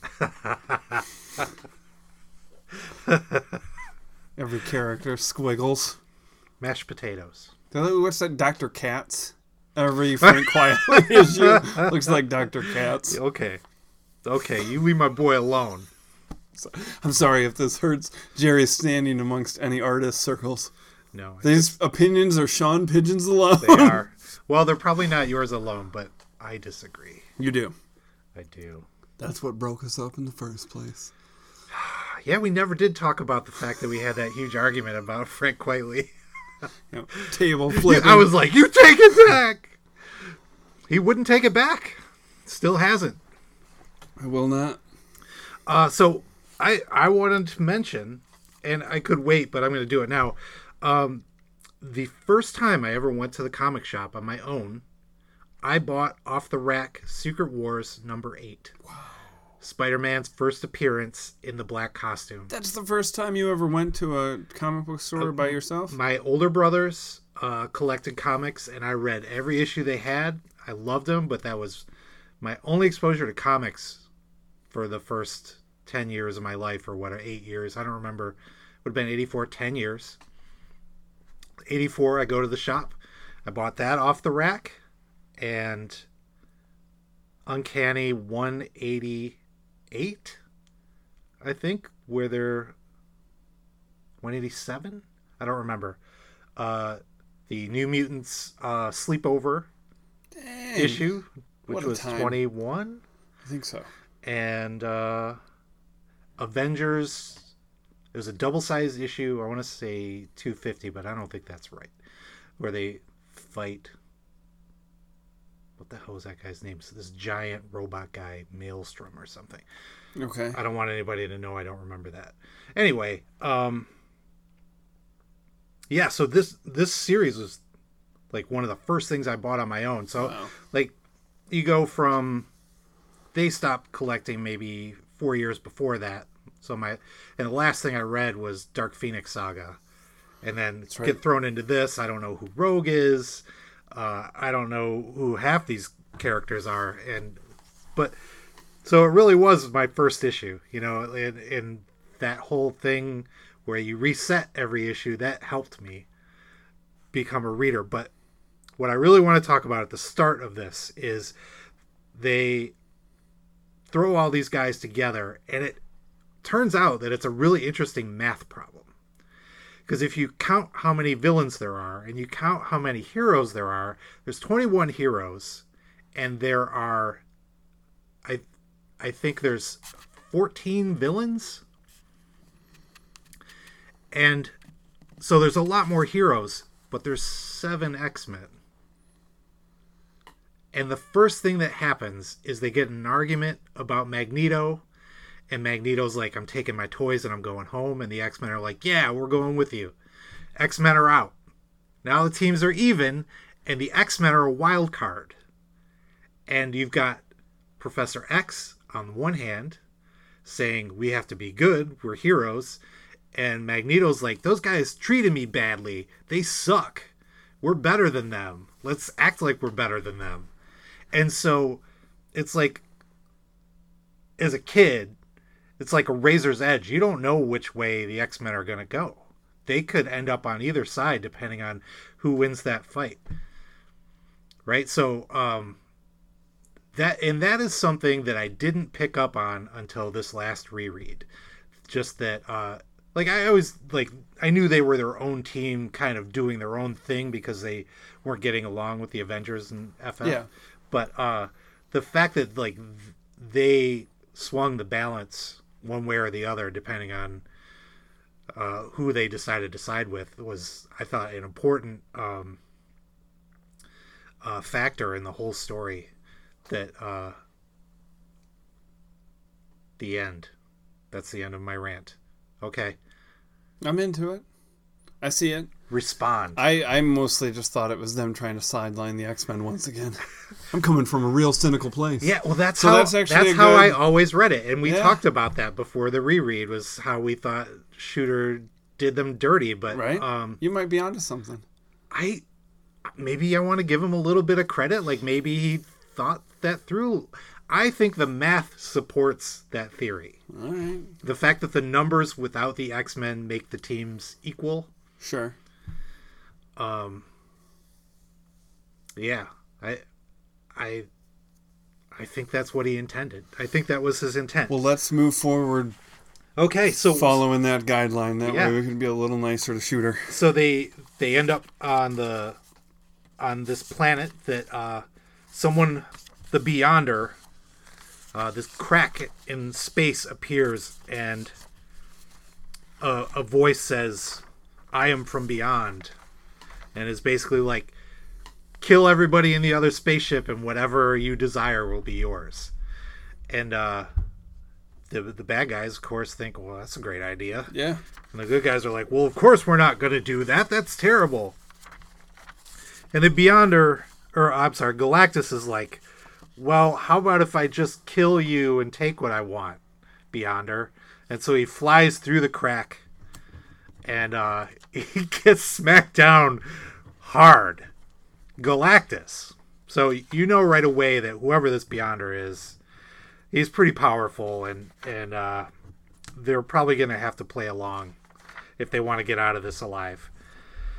So then the the X this is where the X Men have their breakup with the good guys and they storm off and everybody ends up on their own base. Basically, the bad guys get this gigantic sweet base with 75 floors or whatever it is, and the good Right. guys get their base. And the X Men find their own cool base Yep. with Seventy Magneto. nine ninety nine out this Christmas, nineteen eighty four. Yep. I don't remember seeing any of those play sets. no. I it think was just the the one wave of figures that sunk like a stone. Everybody had shields, Sean. I What- know. I've got an was un- that? I've got an unopened Doctor Doom sitting in my house right now. Th- that I'm gonna say. For, well, I'll get to it later. Uh, well, did I miss anything important? I didn't miss anything important. There's there's big fight in the beginning. Yeah, As soon as they get down there, there's a huge fight.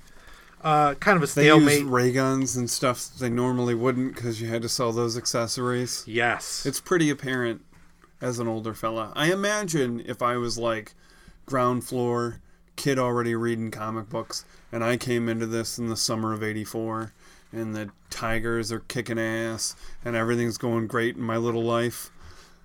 I'd probably be like, oh my god, every single hero, every single villain. Yep. I love it. I'm Yeah. eating it up. However, That's not you. it's a little rough. Yeah.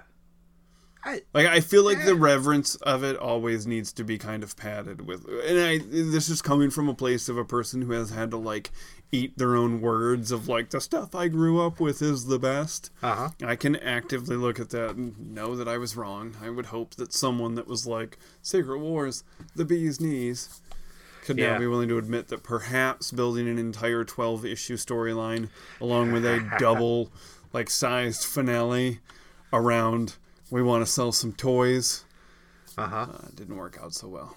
Yeah. Well, I I I want to say that I still find it fun and harmless. Sure. I mean, this is this is definitely a self-contained story where nearly everything and everyone comes out of it unharmed. Except for someone who wasn't there at all. No kidding. which which we will get to.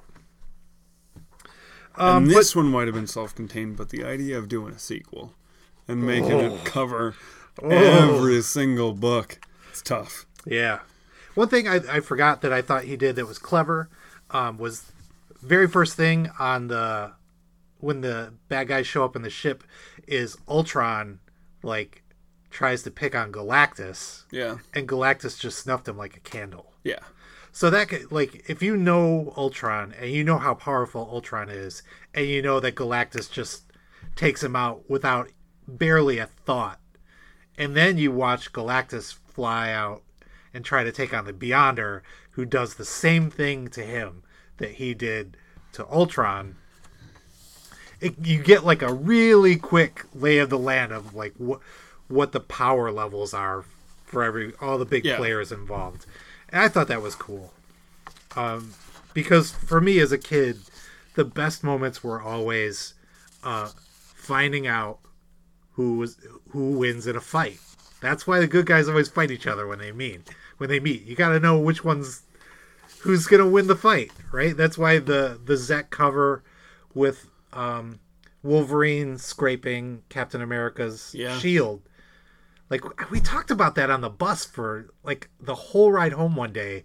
Like everybody was so excited to see it happen and wanted to find out That's uh, like what was going to happen when they when that actually took place. So um anyway, I've completely digressed. So uh Doctor Doom actually revived Ultron and turned him into his personal bodyguard. Yeah, because in Doom's base, he's clearly got things that can do all sorts of stuff, which doesn't make any sense to me. the technology is so advanced they can't understand it, but it's also so advanced that anybody can use it. They never explain anything. Titania just shows up. Yeah. Uh Battle World pulled in part of Colorado. Yes. Yeah. Uh and good thing it did because it gave us one new hero, Spider Woman, the new Spider Woman. Yeah. Now Madam Web. And uh and it gave us two new villains, one who's currently being featured in the fabulous, sensational She-Hulk Disney Plus show that we both love so much. Uh, so let's see. Uh, issue three. Oh no. We're just I'm just jumping around. man. Oh no. Issue three. Um, this is the one where I'm gonna have to hear about it from every Spider-Man fan ever. Oh yeah. Uh, issue three. Magneto has taken the Wasp uh, as a hostage or prisoner or something, and uh, she she like he he like seduces her. Yeah, it's real. He's doing like the come hither on the recliner, and she comes hither, and she seems like she's really into it, but she's just playing him all along. The X Men come along, and they're talking to him. Wait, am I I'm getting this out of order? Wait, because you're the- no, that the- doesn't they're- happen the- yet. I'm getting ahead of myself. Yeah. Before that happens, She's into it right now. yeah, the X Men are talking about whether or not they should go seek out Magneto. Love that panel. Oh yeah, yeah. Um, and Spider Man comes along. He's like, "Oh, what are, what are these voices? What's going on? I'm gonna hide in the shadows like a little punk and eavesdrop on this personal conversation." Right? And he hears half of it. Yep. Make jumps to conclusions. This is straight up sitcom Spider-Man at his best. Just doesn't know what he's doing. and Jumps uh, in there. He jumps in there, starts webbing everybody up and being a pest, and then he's like, "I'm gonna go tell my dad on you." And so he does, and the X Men are like, "Well, I guess the only thing we can do is get the heck out of here and go be with Magneto." And um, so Magneto and the Wasp have some relations of some manner. Yeah, there's a storm going on, and they pull a hole. Baby, it's cold outside. They do, and somewhere um, for the older readers, somewhere Nick Fury is taking a phone off the hook. If you know what I mean. So uh, then, yeah, these two women appear out of nowhere, and Doctor Doom imbues them with superpowers, Yep. giving us Volcana and Titania. So Titania? easy. He's is just she- like he's like, yeah, we just uh we just grabbed these people from the bit of Colorado that's been sucked into Battle World. Uh huh. And that's what you do, man. They were, I guess, these two were like friends or roommates from the old neighborhood And or what's what's Titania's real name? It's like Rita Skeeter. Skeeter. is that is that am I getting yeah, yeah. wrong? She was a newspaper writer for the Oh, okay. the magical. I'm in the I'm in the midst of reading Harry Potter out loud to the little guy. Uh-huh. He doesn't know what's going on, but No. I've never read him before, so this is my thing. It- It's that or shake him. Yeah, yeah. One or the other. There's no in between. So we're Rita Skeeter in it. Uh, so the the important thing you need to know about these two, one has volcano powers, one is super duper strong, and she has a chip on her shoulder and wants to pick a fight with everybody. Yeah. And nobody wants to give her the time of day. They don't care. They're not impressed. But the sad thing is, the Volcana, just like a normal woman's body, right? In the whole series, where this is everybody calls her fat. Oh, it is yeah. so bogue, man. Yeah. I I mean, I'm I we agree I'm not a woman, but uh I I, I felt self-conscious myself on her behalf for the rest of my life after that. Um I think she looks fine. Anyway, she Oh, falls add her, add her to the old Dusky Goddess files. Oh yeah. The thick goddess. She's the thick thick goddess. Uh but she falls hard for the molecular man. Which is another character I just Molecule I- man? I- man, I screwed that up. You did, Molecule but it's okay. man. What's the "They Might Be Giant" song? It's Particle Man. Particle man. Um he's this guy's better than Particle Man. Sure. That's all you need to know. Uh What, and- did, what did they call him in this issue? A milksop? That's right.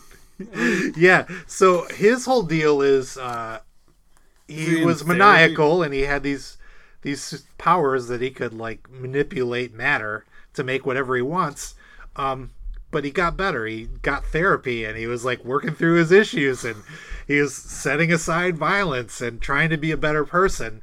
And then they stick him in a room full of villains. Right. And they're like, You're the most powerful one. You got to do some badass stuff and and uh and he didn't want to and that's all i want to say about that Yeah, that's Um, that issue, man. so the next showdown is Number a, four. is a big one That classic cover. Some really classic covers in this series. I'll give it that too. Yeah. Because like four's great, one's great, eight's great, ten's great. I think ten's great.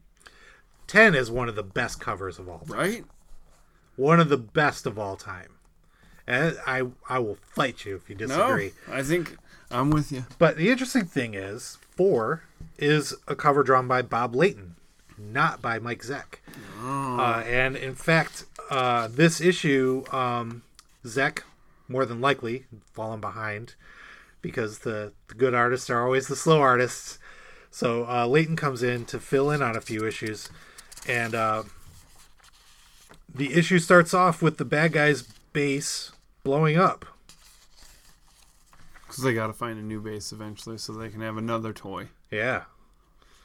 Uh, and this is this is after a fight with the Avengers, right? And the Avengers or the the heroes are, are running away. Yeah. And they start uh, lobbing trash at, at the heroes, trying to pick them off. And, and the Molecule Man's like, well, how about if I just drop an entire mountain range on top of them? This is where I was like, this is the work of a small child who's just like, you know what I'm to do? Just squish him with this mountain out of nowhere. And you're like, that doesn't make any sense, you little bastard. No, uh, it's horrifying.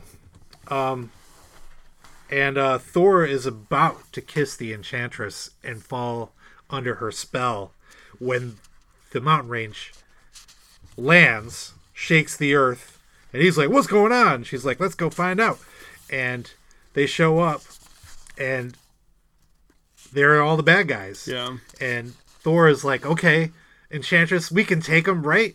Right?" And she kind of looks sadly away, like, "I don't know you."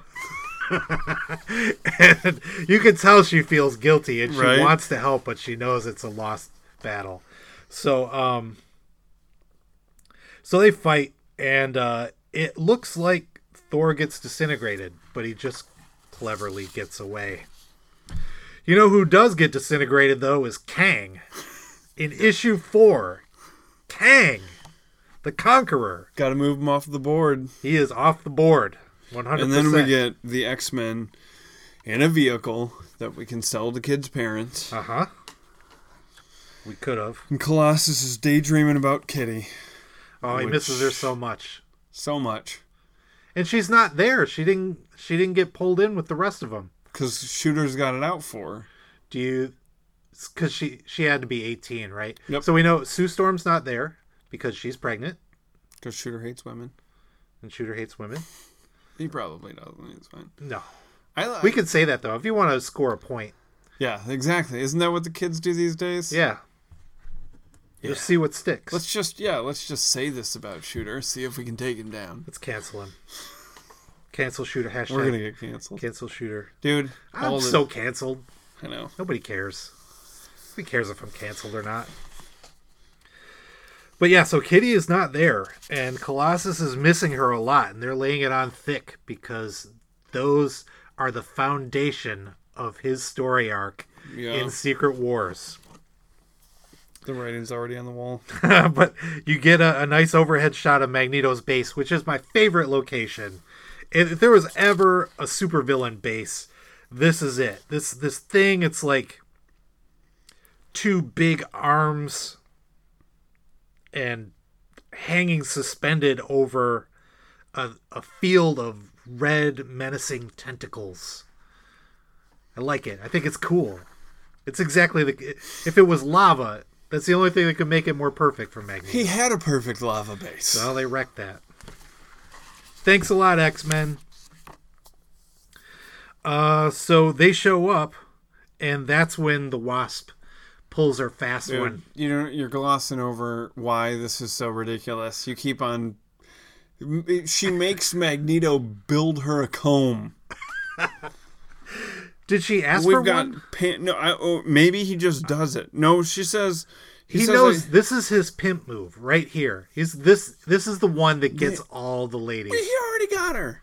Dude, look at her. This is the In one that that all fourth panel, she's trying to get out of bedhead. That's what she's doing right. She's oh. got some sex hair going on there. Oh no! And that's why he made the comb because he's all roughed it up. yeah, yeah. Yep, she's been face down in the sheets. Oh no! Oh no! You got to edit that out for the PG Nope. Marvel noise. Nope. No No edits. edits. So yeah, he makes her comb. Then he starts making himself a uh, Pours a- post-coitus drink. Yeah. No cigarette. That's too bad. That would have really been painting a picture, probably. Right. um. So then the X Men bust in. Yeah. And he's like, "I'm trying to get Wasp here to join my side." Do you mind? Couple of quick thrusts, and she's ours. It didn't really work out that way. It did not. So first we get, and this had to enrage you because it enraged me. First we get Spider-Man mopping the Yep. floor with the X-Men. Furious. Then we get the Wasp mopping the floor with the X-Men. Furious. They've done. She's got to be dehydrated. This shouldn't have happened.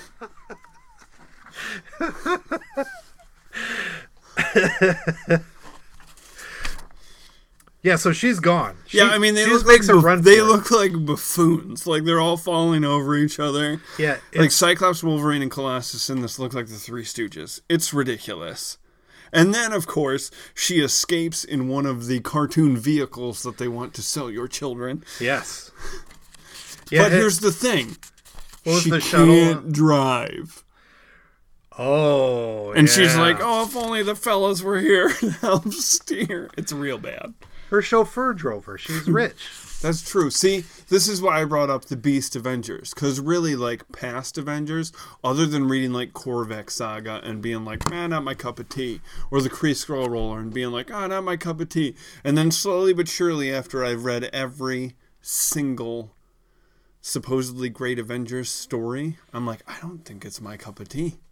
Hmm. I don't think I'm into it. I like the characters, but like every story that's supposed to make me love the characters, I don't really get it. And I think it's because it's like a governmental team, you know, there's oh. quorums, all that stuff. Yeah. I like the family aspect of the which probably says something about my psyche and if I were to go into Molecule Man's therapist, they'd unravel all of that. But like the the Avengers stories don't stick with. I love the Fantastic Four, like enjoyed everything I've ever read of the Fantastic Four, but Avengers stories just like don't really do it for me. I Mhm. get why people like them, but like I don't I don't know. Yeah. I don't know. And so I was like, and most of the Avengers stuff I guess I've read didn't have Wasp in it. So when I was reading this, I was like, is this how she always is? Because this sucks.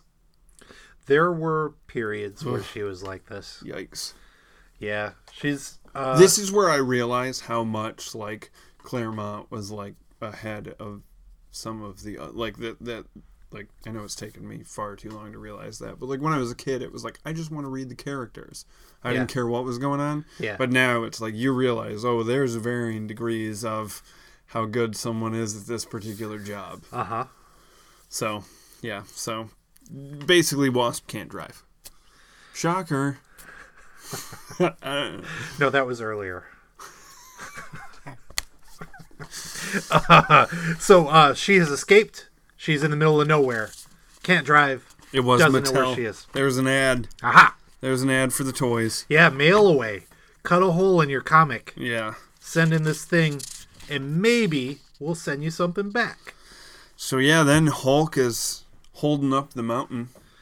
Yeah. That's been Yeah. dropped on him. Everybody's trying to figure out ways out of there. So they're gathering Hawkeye's arrows, and Spidey has to give up his web shooters. So now he's useless. But according to Jim Shooter, could probably still take all of the X Men. Oh yeah. Just drop them off on Krakoa. Yep. See him take everybody out. Yeah. All right. Probably. Uh, now there was that. Uh, I can't remember if we discussed this on the show ever, but there was a a page. I think it was a page in a comic.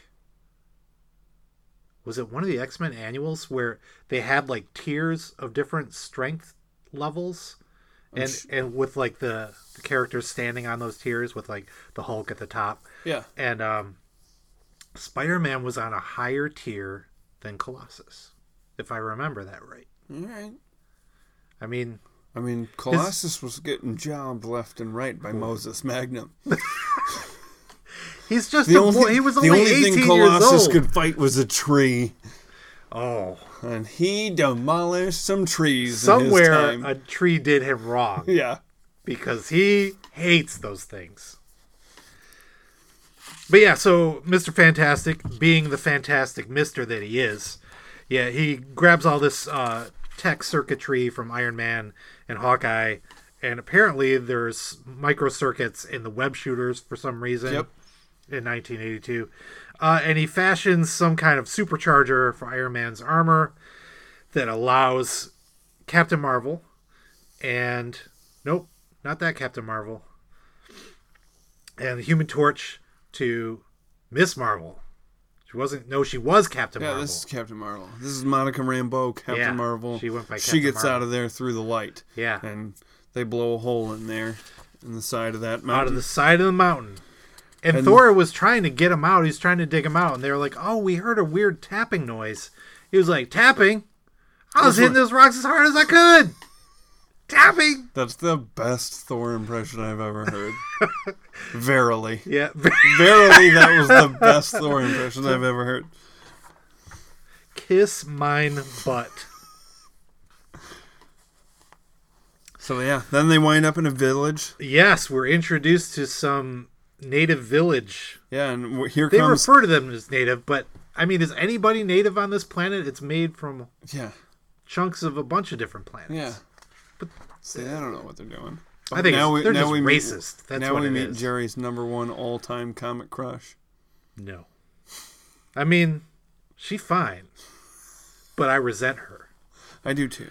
Uh, this is the worst. So this uh, they're introduced to this healing character. Uh, her name is Zsaji. How would you don't- I don't pronounce it? Uh, tramp. Yes. oh bitch. That old bitch. That old bitch. so uh, she heals members of the of the hero team, including the She-Hulk and Johnny Storm. And uh, he falls head over heels in love with her after she heals him. What an idiot. Well, uh, I, I mean, it's stated explicitly in the books, but I never. I started with issue eight, so as a kid, I missed all that back, like the, uh, I don't know what the word I'm looking for is, but like the backstory where it turns out like her healing magic or whatever it is like gives you a like uh, love response Right. To it's her. a dragon you want to chase. Yes. Yeah, and it goes for everybody. Like everybody's like, "Oh, You know, this Um, this makes it real easy for none of this to make sense. Oh, But- Colossus just he's into her, Johnny's into her, everybody's into her Uh-huh. because of reasons. Well, um, yeah. So uh, Johnny, being the most pliable and horny of the bunch, um, he he goes after her, and we're Yeah. only on episode five. We need to get Yeah, moving here. do.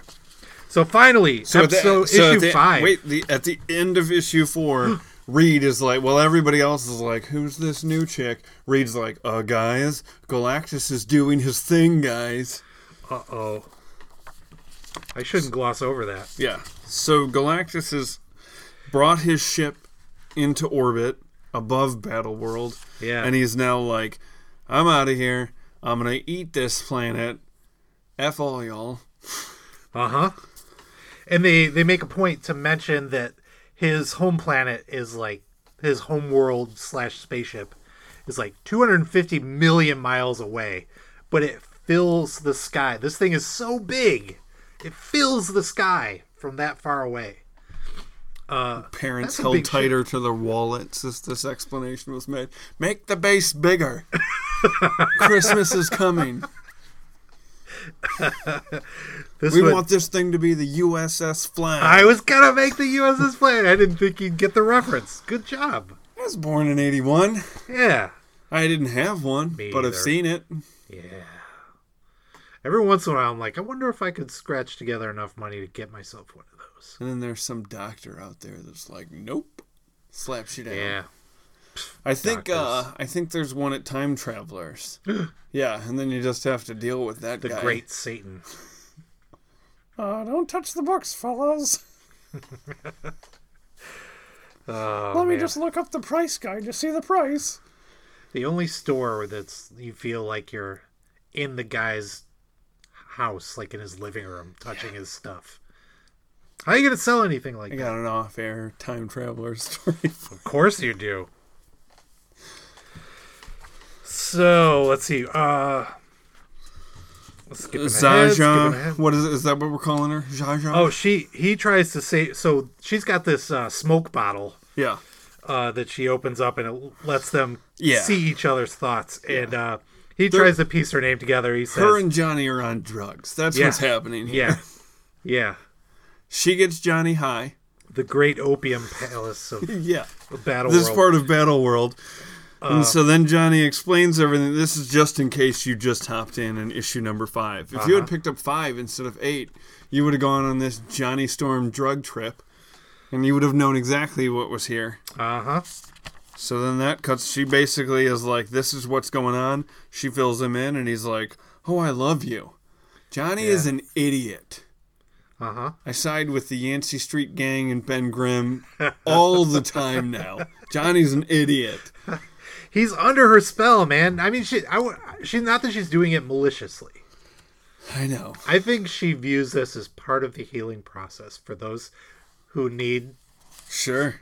all kinds of healing. But yeah, while they're in love, they then cut to Colossus, who once again is lamenting how much he misses Kitty.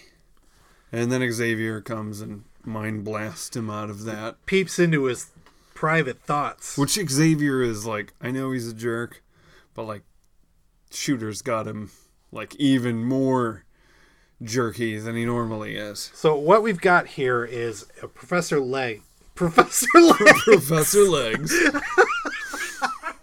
Professor X has newly functioning legs. And Um, anytime Professor X isn't crippled, he's an asshole. Oh yeah, yeah. So he You wants might have to. to edit that. Sorry, Steve. Sorry, Steve. What time? I don't know. Fifty minutes. We gotta go. Holy cow! No edits. No edits. Except for that one. Sorry, Steve. Uh, let's just let's skip on ahead, man. Oh, it's Mallory and Stuff happens. Owen. They're getting in a fight. Not Mallory and Owen. Owen is the Molecule Man, right? I'm saying the like, isn't that his first name? Uh-huh. Yep. So uh, he basically takes out the wrecking crew. He finally snaps, and so then everybody else is like, "Hey, you're cool." Then we get back to Doom and Enchantress hanging out, and then everybody's trying to figure out. Like Reed's basically like, "Can I talk to Galactus?" Mhm. Maybe like he's like, "I finally kind of got this idea." I saved his life once. Yeah, he's like, "We can, we can reason with him, see what's going on." And so he drops some, what is it, like sentry out of his ship to punch the Hulk. Yeah. Just just one of his trinkets. Yeah. Like- Another. get this at the toy store, kids. Fifty nine ninety nine. The Sentry, the robot Sentry that looks like every other robot out there in the 1980s. We're just gonna. It's in three panels. Doesn't we- matter. But we want the kids' parents to buy it. So the heroes knock that out. Uh, the X Men show up. all over the place. Uh, they they've got the uh, the wrecking crew weak from a, a previous battle, right? And they jump on them. And um, Colossus takes a shot to the ribs from the wrecker, and is hurt pretty badly. Uh, and, and Cyclops zarks him, zarks them all, and they run. And but Colossus needs healing badly. Of course he does. They take him to Zsaji, and they're gonna wish they hadn't We're gonna wish they hadn't. because she heals him, and he says, "Ooh, that feels good." Oh, I'm sorry. oh, that feels good. Thank you. I love you. Not yet, but it's coming. It is faster than Johnny Storm. so now we're on to issue six, and we're back with Wasp, who can't drive. She can't. She crashes her ship. Yep. Throws a temper tantrum, blows the ship She up. did not even throws a temper. She's throwing a temper tantrum because she broke her nail and doesn't have an emery board. Oh man, there's This probably is- one in that ship. I don't understand why they why they do this to her. Uh, she runs into the lizard. Yep. Who's found himself a nice swamp on Battle World and is wanting her to leave him alone, but they become friends. They find Claw, who's insane. Doctor Doom revives Claw. Okay, yeah. Sorry. Uh, Probably with the same machine that he just created Volcana and Yeah. Titania out of. And so we get some brief Dazzler in here where they give a history of what happened. Oh, how And I she went- absorbed him. I read the Dazzler stuff that we were supposed to. I loved it. Everything about it. I loved the Dazzler series. Yeah. Read it twice in its entirety. I loved it. Thought it was great. And did did that happen in that series? Yeah. Yeah. Was she, it sweet? You know, when she fought Galactus. Yeah. No, I mean all of it was absurd and weird, but I think it gets a super bad rap. I also liked Power Pack. I read all the Power Pack. Dude, I love Power I enjoyed Power Pack immensely. Yeah. I, st- I read like I'm a hundred something issues into Alpha Flight, and sorry, pal, None of it? You didn't like any of it? They barely even get the team off the ground before Byrne's gone, and he's Yeah. like kneecapped him horribly, and then it is just constantly like, "Hey, we're the team," but then the government steps in and is like, Yeah. "It's Yeah. not my bag." I I tried hundred and something issues, and I'm gonna finish it, and I'm gonna read some new versions of it too, but. It, it, I was reading it at the same time as Power Pack, and I, I, I leaned more towards Power Pack. Wow, you big baby. Yeah, I guess so. It's what softened me up for the eventual having a kid. I was like, let's have a Power Pack. That's fair. So Colossus now is uh, highly conflicted because uh, he still misses Kitty, but when he tries to picture her, all he can picture is Zsaji. Yeah, And then she comes into the room, and he's like, "Oh, oh no, I shouldn't. I'm, I'm, I'm undressed. You shouldn't be looking at me." And she places her hands on his chest, and he's hers. Yep. But here comes Johnny Storm, Swoops sweeping her off her feet. takes her out. Storm and Xavier get into an argument because Storm's like, "Hey, Professor Legs, I'm tired of you ordering people around. I'm the leader of the X Men. And he's like, I have of it. legs now. Yeah, and I you should better be get there- used to it. I should be out there in the field. And then uh, cut back to the Wasp and the new adventures of Wasp and Lizard. And they're really getting along and he's she's gonna help him fix his boo boo. Yeah. And then she gets shot right through the breasticle. Yeah, not through only a tree. Yeah, Lizard goes insane, and not only does she get shot, but the X Men run into Molecule Man, and Wolverine, of course, does what Wolverine does.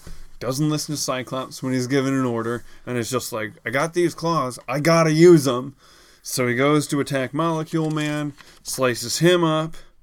Probably would have ended him. Yep. Which probably If- was a good idea. Probably was. So maybe Cyclops was wrong in that.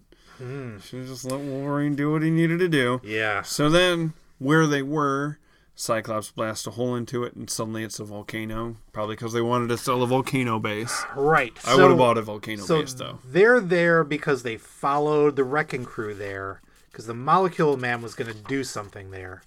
So they're trying to stop the Molecule Man. Wolverine goes to gut him. Cyclops zaps his elbow and throws his aim off, and he only like rips his side open. Yep. So he's going to bleed out slowly instead of being dead immediately. But then when the wrecking crew runs off to try to save the Molecule Man so that Doom doesn't kill them, um, Cyclops does the same thing they were going to do, and he makes the volcanoes all erupt. He's like, well, they must have been about to do this. Let's do it. so they do. Sean, they do. Jim Shooter, everybody. Well, you know what would be good here? A volcano eruption. And then they follow that up with the Wasp being murdered by Piledriver. Was it Piledriver that did it? Yeah. Shot, her with, a, gun, a gun from, a giant the- tank. From a giant tank vehicle thing that you can get for forty nine ninety nine. Sixty nine ninety nine. Gotta sell, gotta move those units, boss. So yeah, once again, they're driving around in this ridiculous tank thing, shooting everybody. Yeah, they sh- they shoot the lizard. They're want they're supposed to bring the lizard back. So they shoot the lizard and the wasp with the stasis ray that like lifts the entire ground underneath them up and brings it into the tank. And that's important because um, uh, they they're like we'll just dump her in a field somewhere on our way back to base, and they do. And the heroes find her, and they're like, "Dang, they killed the wasp." Oh, and then uh, the wrecking crew runs into the X Men again, and one of my favorite bits, Wolverine just takes absorbing man's like, "I'll absorb this rock, so I'm tough," Yeah. and Wolverine takes his arm clean off. And like in the background, like for the next the, the rest of the issue, just every once in a while you see Creel with like his one arm in his other arm and it's still Right. holding his ball and chain. and he's got this Yeah. like worried, confused look on his face, like, now what do I do? And meanwhile, the tension continues to build with Galactus. Like, what's this guy gonna do? Yeah. Uh, She Hulk is super pissed when they find the Wasp dead, and she says she demands revenge. Cap says no revenge, and she goes, "I'll do it myself." And that's when she meets Titania. Titania, I don't know. I don't know. Uh, and she got her butt kicked, and then the wrecking crew piled on, and they beat her possibly to death. Cliffhanger. Who knows? Yeah. And uh something Oh, uh yeah, so Cap is insisting that they they can't go look for She-Hulk. They can't leave their post. They're like monitoring um Galactus Yeah, because he's make sure- building this machine to eat the planet and they got to be ready when he makes his move to counterattack. So that's when Xavier steps in. That's right. He's like, Cap, we got you. And Cap's like, let's go get those butchers. Yeah. So it's on. And we're on to the big one. The issue everybody knows. Issue 8 That's right. Amid the chaos, So my uh, there comes a costume. my story of getting this issue was I was in New York for New York Comic Con in like 2008 or 2010 maybe somewhere around there, and uh, I went to meet Stan Lee. And I met Stan Lee, and you know how much I love comic co- conventions. I so I was like, met Stan Lee, and then I was like, well, I'm out of here. Uh huh.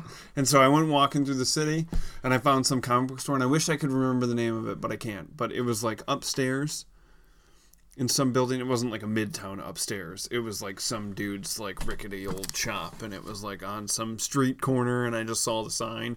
So I had to walk upstairs and like go in there. And the guy was so happy that someone was there and not at New York Comic Con. And judging by the time period, it was just when the movies had started rolling out. Hmm. So the secondary market for back issues had not re exploded like it did in recent years. Mhm. So that guy was so happy that I was there and willing to go to a shop as opposed to just hang out at the comic book convention that he sent sold me this and Avengers Annual number 10 for like 40 bucks. Nice. Yeah. So that's Very nice. Got this issue in New York. I'm not a fan of it. um, There's yeah. some more fighting in big bases that you can buy at your local toy store if this all works out. Yeah, I mean, it, when I was ten, I was eating this up. I, I'm you know? sure. I mean, again, I. It's not the I, Iron Man cracks me up because we know that it's James Rhodes, but I don't think he like knows anyone here. So Yeah. like Iron Man is just full of self doubt. There's it's like Doom's got his scheme scheme going on. The Wrecking Crew's going through taking out everybody, but then Spider Man, Spider Woman winds up helping. Thing now can suddenly transform to human, but it only happens At the worst at possible the worst time. possible times. so Spider Woman saves him. Like the Enchantress goes and she like seduces the Hulk. Seduces is the wrong word, but you know what I mean. She does her thing. She does. I think seduce is the right word. Sure. And then Captain America's like, none of this, and shields her right in the face. Yeah. I don't know. I think. So I then would've Titania's like not used to how Spider-Man fights, and the fact that clearly in Jim Shooter's world he's the greatest hero of all, and his spider sense keeps him helps him evade everything. It does. One thing I I I like about this series is that uh, the stakes are higher and they're willing to cross some lines that they don't usually cross. Sure. Like uh, Wolverine, and they show on panel Wolverine slicing the Molecule Man open. Um, here, Hawkeye uh, comes face to face with Thunderball. Yes, Thunderball. And uh like shooting arrows at him but missing and he's like, "Hey, those are warning shots. I'll mess you up if you come any closer." And he doesn't believe him and he shoots him in the shoulder and the dude just like turns around and walks away like, "Oh my god, I've been shot. Oh my god." so good. But uh All I mean, I we- take it back. It's worth it just for the Lordy, I'm wounded. like he's just in disbelief like he's he's never been hurt like that before. He's like the first Cobra soldier that's ever actually been struck down by a GI Joe guy, and they're Yeah. like, "What the hell, Yeah, man?" yeah, everybody just stops. The fight, you just all the shooting Oh, stops. Carl took it too far. Don't you know you're gonna go to prison for that? I'm telling you, I think I would have had a completely different view of this entire book if it was the first time I'd ever seen any of this stuff. But having seen them cross over before, like in stuff that came out obviously after, Yeah. going back to this, it's just like, oh well, this just seems Yeah. It, yeah. forced. This And is so a- then when you're older and you find out, oh yeah, it was like I mean, it's like when the Transformers movie happened. Mm. And when you find out that that was just to sell toys, I'm like, I want to throw all my toys in the trash. Yeah. That's I kind of had the same reaction. It's a heartbreaker.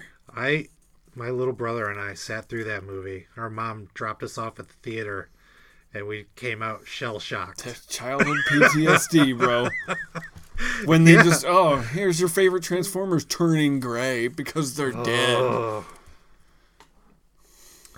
Don't Dude, mind this kick ass Stan Bush soundtrack, kids. We're just, just like anytime somebody's like that destroyed my childhood. I'm like, bro, clearly in the summer of '86, you weren't at the multiplex watching Hot Rod become the new Optimus Prime. Optimus Rod.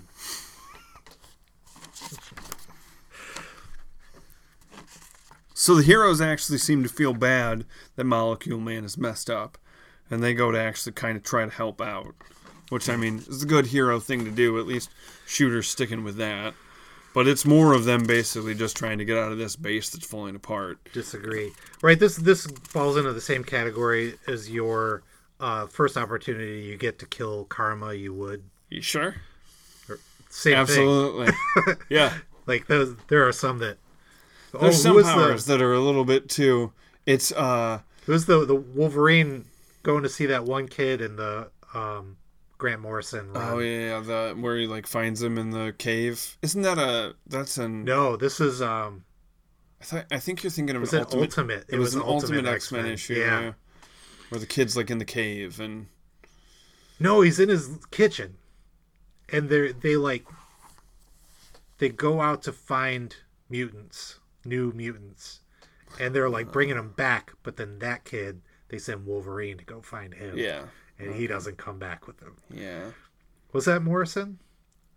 I I think that was Morrison. I feel like it's an ultimate X Men issue. It, I can't. Somebody just tell me. I'm really letting everybody down. Call in now.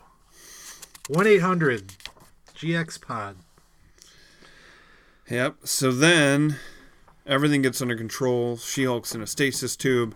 They've got the lizard locked up, which, you know, Spider Man kind of feels bad about.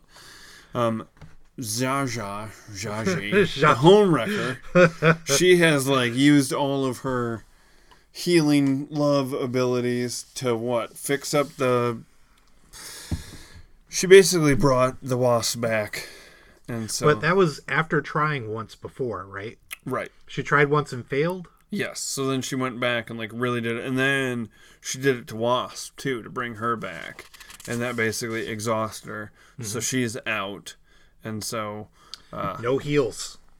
No more exactly. heals.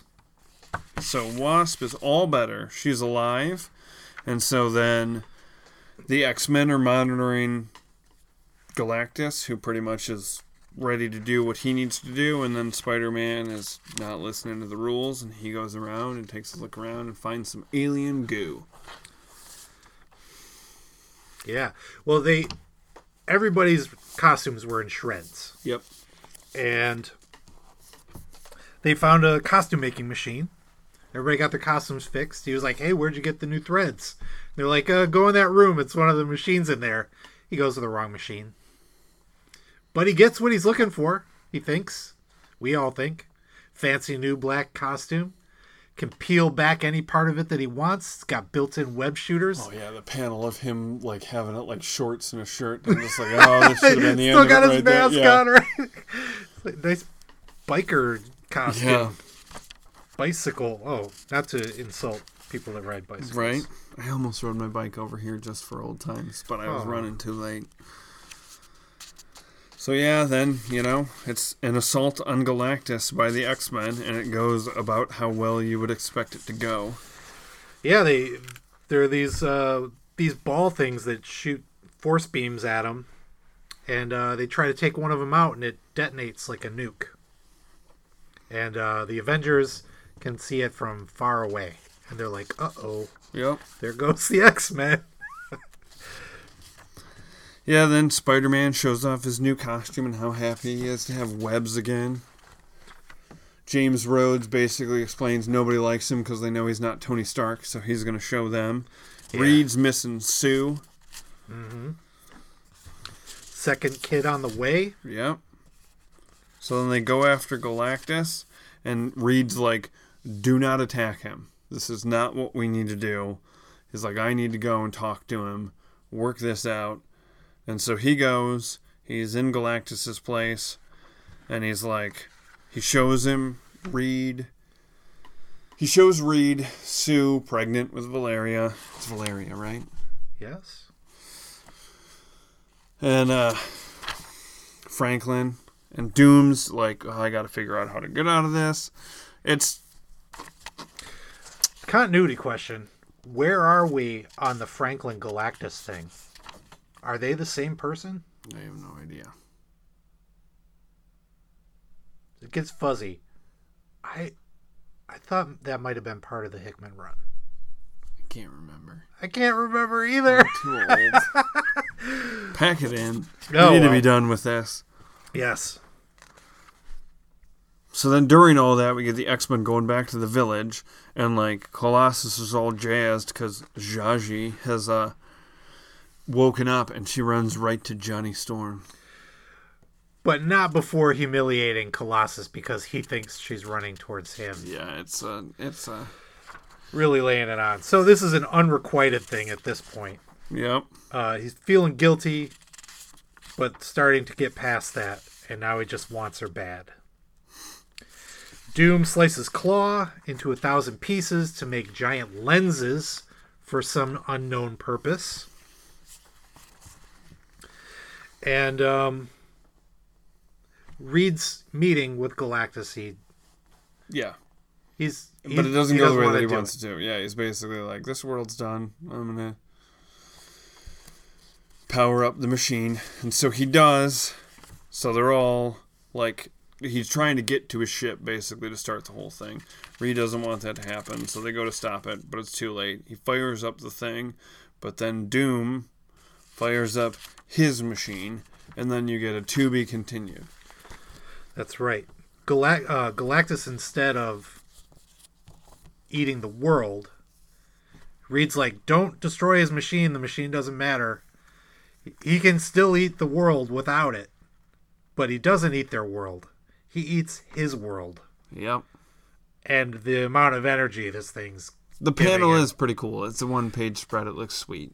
Lots of Kirby crackle, Yep. lots of colors. It's everything you need. Um, and he goes to absorb it all, and there's Doom with all of his lenses. You're not going to get that power. I am. Such a good cover. Ep- uh, issue 10 Against the Beyonder to the death. And this is just Doom looking his most powerful and yet completely thrashed at the same time. He's cut all over, there's blood everywhere, his suit's half peeled away. And just like the, the level of detail and noodling in the art is like not something you'd see a lot of It's great. back then. It's it's awesome. It's an awesome cover. I could I actually bought a print of that one. Yeah? Yes. Couldn't resist. Uh okay, so um Full disclosure. This is as far as I made it. I didn't have enough time, but I've read it before. we're gonna wrap it up, man. Yeah. Uh Doom steals all the energy. Uh he almost goes mad from the power that he now has. Uh but he manages to pull it all back in. And then uh he goes up against the Beyonder. And uh he thinks he's gonna be able to handle this, but he finds himself weakening and starting to get blown apart. Uh, and he goes to the avenge the the heroes and he's like, "Hey guys," like a, a holographic image of him appears and he's like, "I'm about to beat the Beyonder, and if you guys just give me a little of your power, you can share in my victory." And, he's in his cool new high tech armor. That's right. And you see uh, Magneto kind of eyeing everybody else, and uh, he decides he's in. Yeah. And uh, everybody else is like, "No way, man!" And they tackle him, and uh, Doom disappears because he's getting torn to shreds by the Beyonder. Um, and Hawkeye's like, "I told you this guy's no good." You get a nice Doom flashback of kind of his whole history Yeah. and then uh, his armor and his body is stripped away and he's vivisected by the beyonder and The um, whole flashback of Doom is pretty sweet. yeah it's like a nice uh, Although I have to admit, uh, like the the, the high tech armor works in the toy form, I guess, but it's nowhere near as interesting. I think. Although on the cover, I think it's sweet Yeah. because of all the yeah bionics. He- still got the like the Yeah. drape draping of uh, cloth over it i think that looks cooler you're right um So the base is coming apart. Everything everywhere is coming apart, and uh, there's a big glowing object in the sky coming closer and closer, and suddenly it's Doom. He'd built a, a trap in his breastplate, and he triggered it and captured the Beyonder's power. And he declares from the deck of the Nimitz that the war is over. And then issue 11 and 12 happen. Yep. We get Doom showing his true face in 11. Yeah, he finally has the power to heal all the scarring. And he walks around with no mask on, and it's really weird. Um, and then I guess what are the big things that we need to touch on here? There really isn't. It's kind of a weird. The Molecule Man goes to fight Doom, but he basically shows him like, "Bah, you don't like, you don't want to do this against me." Yeah, so instead he uh, makes a bubble, uh, and he takes that Colorado town back to Earth. Yep. Uh, and so there there's a a lot of stuff of them all sitting in uh, Volcana's old apartment and just riding the spaceship home. Um, and then the Beyonder uh, has possessed the Hulk, and then he passes from the Hulk to Spider Woman, from Spider Woman to Claw, and now he's in a position to just mess with the Beyonder's head for or uh, Doctor Doom's head for a couple issues. Yeah. Colossus comes to Zsaji and brings professes flowers brings and her professes his love like a chump. And she's like, you know what? Johnny dumped me. I'm all yours. Yep. Uh, Doom brings Kang back to life. So Kang is back on the board. All the toys are getting put back in the toy box before the end. Uh, Colossus is totally into it now. He's he's uh, completely forgotten about Kitty. Doesn't have feelings for her anymore. Loves Zsaji, but then at the end, Cap calls a big meeting and he's like, "Look, we could be struck by a bolt from the blue if we try to do anything. He could just incinerate all of us with a snap of his fingers, but we have to try to do something. But only if everybody at this table agrees that we're going to." And Colossus has the last vote, and in tears, he says, Forgive me, Zsaji. I say yes, we fight. Boom! They explode. End of issue 11. And at the beginning of issue 12, we the find old double size finale. after the big bong, they're dead. They're all dead. They're really dead.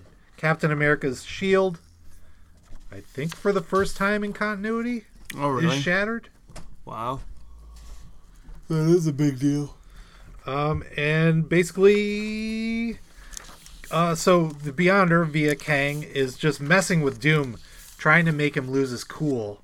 So because Doom's got his powers locked down, and because he's worried what'll happen if he loses his concentration or drifts off into sleep or whatever, and um. uh, Claw spells out this whole scenario where Doom might accidentally cause the heroes to come back to life. And Doom's like, shut up, shut up, stop saying that. I might actually do it. and he's like, but I won't, I'll never do that. And then Thor's hammer smashes through the wall. And he's like, no, you made me do it. You made me bring them back to life. I'm going to destroy them again. Uh, and so they fight these giant monsters that uh, Doom gives Claw a little bit of his power so that Claw can go stop them. Um, he makes all these monsters with You his think they were going to make the monsters into toys too? I guess we're never gonna know. Somewhere there's a Tumblr or an Instagram that's got pictures of all the Sure. the art Yeah, but this is for- just fighting monsters, which sounds cool, but somehow they make it. these last two issues are really anticlimactic. I feel like it kind of ended with ten. Yeah, I think so. Yeah. Uh, so it definitely didn't need a double issue. But Captain America fights his way through the monsters, kicks Claw down. You think Claw's defeated, but Claw lifts his head and smiles. Like this is his plan all along. Cap runs in, faces Doom. Doom says, You can never defeat me. turns him to ash. And then he And he comes says. It's over. But Cap comes back. And he Mm, turns him to ash again. And you wonder, like, does Cap remember this? Right. Or does he just, like, blink out of existence? Is he like, did I just die three times? I don't. Horribly? This is gonna be a whole- uh, but in the end, uh, Doom loses control, loses the power. Uh, the Beyonder jumps out of Claw, reabsorbs it, becomes the Beyonder again. Um, and sends the good guys home. But it's important to remember that the good guys are around because Zsaji revived. Who did he revive first? She re- yeah, she revives Molecule Man. She revives Johnny, Molecule Man, Wasp. No, at, at the end of uh, at the beginning of the issue, they're all dead. But she, according to Claw's uh, story, Oh. she re- she uses the last of her power to. Uh, it gives her life to revive. Is it Colossus? It's Colossus, And then puts Colossus puts Reed in a healing chamber. Yeah. Saves Reed, and then Reed is able to revive the rest of them. So Zsaji is now no more, and Colossus is grieving and um, he doesn't know what to. He doesn't want to go home because he doesn't want to leave her. But everybody else is like gathering up, and here we see uh, the X Men have some new uniforms. Um, Professor Legs has a sweet Professor yellow. Legs gets his yellow tights with the big black X. It's like the, the reverse New Mutants Yep. almost, or the reverse X Factor. Um, and I forgot to mention at one point, Wolverine explicitly explains to Colossus what's happening to him. Like, you don't really love this chick. Yeah. Like it's it's an effect from her healing magic. Like you love Kitty. This will pass. Just just be cool. Don't do anything stupid that you'll regret. And he's like, "No, I love this lady." Yeah. Uh, and and then they never they never try to talk him out of it again. Like Because Shooter didn't want him to. Right. Sure. I mean, ultimately, it comes down to that. But Sorry that I'm uh, bouncing out of story, but Right. it's a bummer. within the story, like they maybe could have been better friends. Oh, absolutely. Um, Within the, I mean, I think that they would have had it been written by Claremont. Yeah, I think so too. I, I think this was legitimately like, well, these things need to happen. The relationship between Kitty and, and Colossus, obviously, there was an a uh, awkward age gap that wouldn't, you know, Mhm. fly. Shouldn't have flown back then. Definitely wouldn't fly now. Yeah. Um, It was he, a problem. He wanted to break it up, but I don't like the thing is, is like I don't think that Claremont ever had plans of acting on it. I truly think that it was going to be this schoolgirl crush, Mhm. right? She, I mean, she loved him, but I also think that it was, I. Well, we're going to talk about Yeah. that in a minute. We are. We got to wrap up Secret Wars. Um, but yeah, he's heartbroken. He doesn't want to leave, and Nightcrawler's trying to give him the talk, like, "Hey, this isn't healthy. There's nothing you could have done. There's nothing you can do now. Let me try to help you through this." And Wolverine's like, "Come on, let's go. Let's just leave him be." And and we'll see later him being a bad friend to Colossus again. and but I so I he's he just was being a good friend. to He's Kitty. to Kitty. Yes, he was. He was being a good friend to Kitty, and I think he's super pissed that Yeah. Colossus didn't listen to him.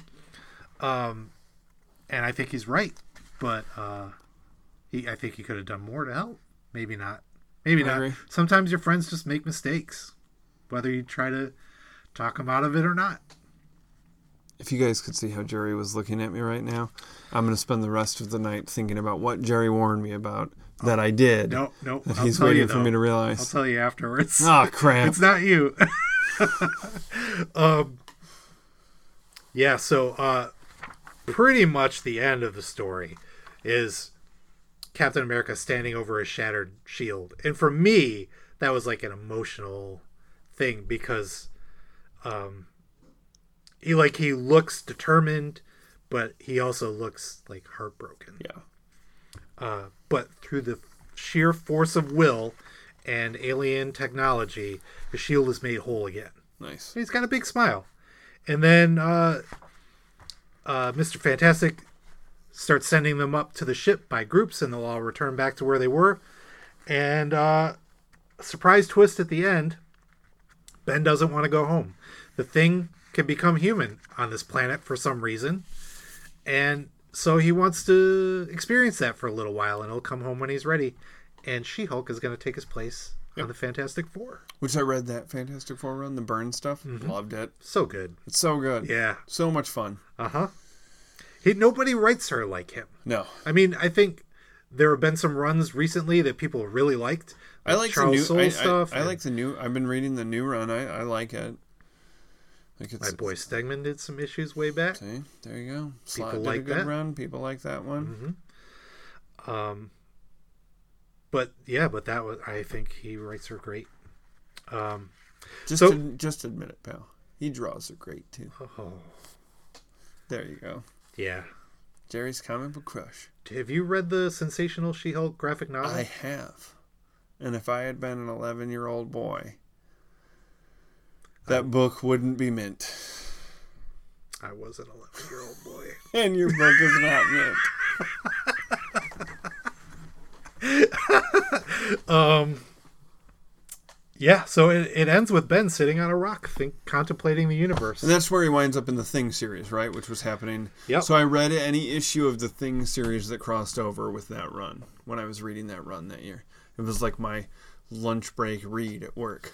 It's super there was weird, like a, right? There was like a hot dog stand in the courtyard of the hospital. Ah. I would go get a hot dog and a pop, and I would read some issues of Fantastic Four, and occasionally the Thing. uh so It's good read read briefly hints that he has a suspicion of what is making ben be able to become human again and that it's probably not good and it turns out it's not good in the he has like some kind of split personality thing where he turns into two people one good and one evil and when one is the thing the other one's human and they switch back and forth and one's like a wizard or something a dark wizard or something i don't I, it's been a long time i don't remember When was this happening? it was like uh, around issue 22 of, the, thing of the- yeah, see, I didn't read the Thing series. I only read the issues that like they would. There were only a few, like a Okay. handful that Yeah. crossed over. yeah weird Yikes. stuff uh anyway And that's how the whole cartoon thing with the Herbie came to be, right? Because he was off board when they made the cartoon. i Like they couldn't use him for some reason. The whole no thing it was the thing. human torch Oh, okay, that's right. Okay, he was the. Oh yeah, yeah, yeah. It was the Human Torch. You're right, Yeah. because they didn't want kids dousing themselves in gasoline and lighting a match. unless they're watching spider-man and his amazing friends Right, then it's okay. but the thing got his own cartoon That's the thing. Ring, do your thing. thing right? ring do your thing Okay. not very good Yeah, well, what are you gonna do? I, I took it Yeah, any anything Yeah. stuff i'll take that sure. So that's it for Secret Wars, huh? That's Secret That is the- Wars. that is the last time I'm ever going to read Secret Wars. I don't think it's gonna be my last it's time. like four or five times now, and I'm good. That I'm gonna say that that was the definitive summary of Secret Sure Wars. was. If you ever needed to know what happened, were your huckleberries. Yeah, uh, probably want to read it yourself so you know what the heck we're talking about. Try to follow along if you dare. And so, for you Marvel Noise listeners, we want to thank you for putting up with us while Yeah, we've been is- on. Sorry. Um, those who can't get enough Jerry on Marvel Noise, you can go all the way back to episode 199, way back in 2013, where I joined Steve to talk about uh, some untold tales. And That then uh, very exciting. we talked some Guardians of the Galaxy for a while. You talked some Tomb of Dracula, didn't you? Yeah, our, our last few appearances were. Uh, I will Tomb say this: I do Dracula love the Marvel Noise podcast. Yeah. It's they've gotten me to read some stuff that I never like. Um, recently in the reread, I was like in like 90, 91, 92. Um, and so one of the things that I did, and this was actually the the book that I had with me. It's the first thing I read uh, after Hank was born. Um, was Operation Galactic Storm. Oh, okay. Because they had covered it on Marvel Noise, and I was like listening to the episode, and man, they make some stuff that's not so great, some real fun. Like you know how sometimes it just you need the other perspective of someone else to Yeah. be like, this is what I find the joy in this thing, Mhm. and then you're like, okay, well I can kind of see where you're coming from, so that's like an angle that I can work to kind of get in there. Yeah. And like, you know, I, I could go for some bomber jacket Avengers from time to time. And that one had a lot of Shi'ar stuff. Uh, I ultimately it wasn't my favorite thing. Yeah. Um, Do you regret reading it?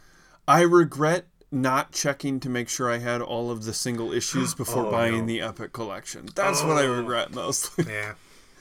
Oh, I liked it so much you bought it twice, huh, Sean? Whoops. No, just Oh, so now I have a better system. I've got a little app. Yeah. Yeah, no more notebooks being carried to every comic book store. Yeah, I used to have my printout that I kept in my wallet. Yep. I'm opening one of these other Spreckers. Oh, why? Do we have more to talk we about? We do have more to talk about. It looks like you have more to talk about than I have to talk about it because you only told me to read one issue. This was So- the issue that I thought we were supposed to read. well, uh, there's a nice teaser there, Sean, because if you love not only what I brought to the table, but what Sean brought to the table, you should go check out this next segment on our feed, the Great Expectations podcast. You can find most places you can find podcasts, I guess. I don't know. We're hosted by Podbean. Come find us. And because we're going to talk about the fallout from Colossus's decisions. Oh boy. On episode 36 of the Great Expectations podcast. Thanks for listening, everybody.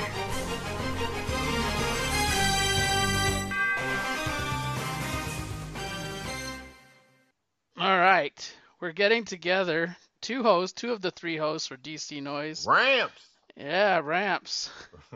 to uh, wish a happy 400th episode or coming for 400 episode Right. to Marvel Noise, our sister podcast. Yeah. But we're kind of defunct. I don't think Steve no, we're not. that. DC Noise is gone. we're up to like episode 800, right? Aren't yeah, we? but the pay, it's all Patreon based. yeah, you got to pay us. They have it. to pay us, and Yeah. we don't Yeah. social media it because we're making so much cash Yeah, we don't doing need the to be on. Patreon. Exactly. We don't need to advertise. Exactly. So Mhm. just give me cash. If you see me at a con or somewhere, just give me cash in, instead of paying. And then you might sign something. And then, yeah, exactly, exactly. That's how we go. How You we don't do you don't even walk anymore. You use the Segway at the yeah, I, well, just- I don't even have to use a Segway. They come and get me, and they take me on that, you know, those little um, Oh, it's like Cleopatra. Yeah, those little airport uh, scooters, those little airport uh, cars. They take me that way. They just they take me all over the con. I point where I want to go, and that's where they take me. That's what happens when you're rich like that. Yeah, that's Yeah. it's the popularity. Yeah, yeah, that's what it is. That's how you can afford all these streaming services. Exactly. Yeah. Keith is Keith is so rich he won't even be on a show. Does he even public. stream? I don't even know. He's probably d- watching He's real time lo-fi. still. He's Yeah. lo-fi. He doesn't do that. He doesn't like Yeah. to stream like that. he didn't even know what a DVR was. No, it's like DVR. He's like, what? They I got my Betamax. Yeah, it's like they wait a minute. They capture video that you could watch later.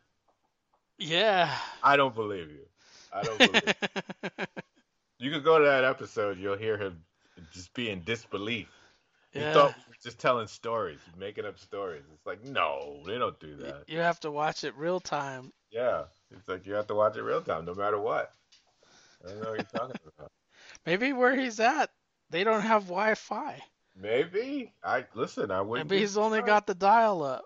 It could be the truth. Like he does like sitting on farms and stuff, and Yeah, and, getting and chiggers. whatnot, and getting chiggers in his butt. So, you know, That's right. It could happen. It could happen. So where did we fall short? We didn't get to 400, did we? I don't know. We were, get to 300. I don't even remember where we. I don't stopped. remember when we stopped, but it's quite an achievement to keep going. Oh my god. I'm not at I'm not at 400 yet with Geek Brunch. Which is surprising you aren't yet. But but but uh, we smoked uh, Marvel Noise in terms of hours. Oh, if we went by hours, oh, Well. DC Noise, if we went by hours, we'd probably have smoked them oh my gosh, because went we would have two, three. Well, it's three or four, or sometimes five-hour podcasts. Yeah, I think we hit six hours once. So if we were just putting our chunks out, we'd probably be at episode a thousand. Hell yeah, Yeah. go by that. Like we shit, we were recording. We recorded from like till day day- daylight came. We we were recording so long. Yeah. that's Sun right. came up. I don't. I wouldn't have the energy for that anymore, though. No, I can't do that anymore. I am so like Uh-uh, I can't do a creature of sleep now. Like I can't go late. I can go early because I I Yeah, get up, at- early. I get up at four o'clock in the morning. I mean, Yeah, well, my- actually, I get up at three thirty in the morning. I'm naturally. four. I'm four or five, I'm three thirty. and I might read a comic book, and that's it. Like me, And even my I- dog is, is an early sleeper. Like when Yeah. it gets around when it gets around six, seven o'clock, he's looking at me like, "Why are you still downstairs? Like, what are you what are you waiting for?" Like I outlast. Harley, but she's older now. Well, yeah. So she. I have to go get her. After I exercise, I have to go get Harley. Yeah. Well, this happens. You get older and she needs her sleep. She needs Yeah, good she stays in the bed, sleep. Yeah, yeah. She's in her comfortable bed sleeping. I don't blame her. So She's we're retired. That's all. we're here to celebrate Marvel Comics, yes. and and Daryl is like a specialist in Marvel Comics nowadays. Oh, I I read so many Marvel comics every day. I read like how many comics comes out a week? I read all of that. That's, no, you don't. that's what I read. That's- You watched all the TV though, probably. Uh, yeah. Unless you unless you give up on them because of frustration. No, I watched that. Watch She-Hulk. I'm, I I caught. I just caught up on She-Hulk yesterday. I just did. Did you did you stick out Moon Knight? Did you watch? I did. It took. It was hard. It was hard to stick it out, but I I, I did. I've stuck through all of them, but I haven't watched I haven't watched Andor or She-Hulk yet Oh, because look we're we're wow. we're in Reservation Dogs. Ah, well, I watched that that's a- week, week to week. That's such a good show. Oh, that's a great that. show. That's I didn't great- know that that guy was the one that was involved with Thor.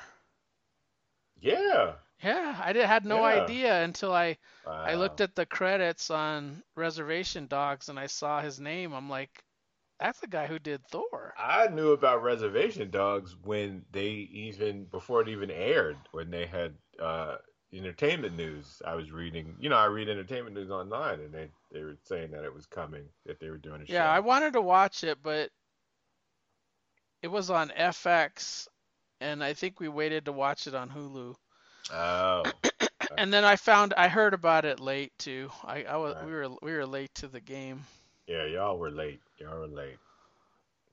I- Willie I- Jack, I love that character. Willie Jack and Cheese are my shit.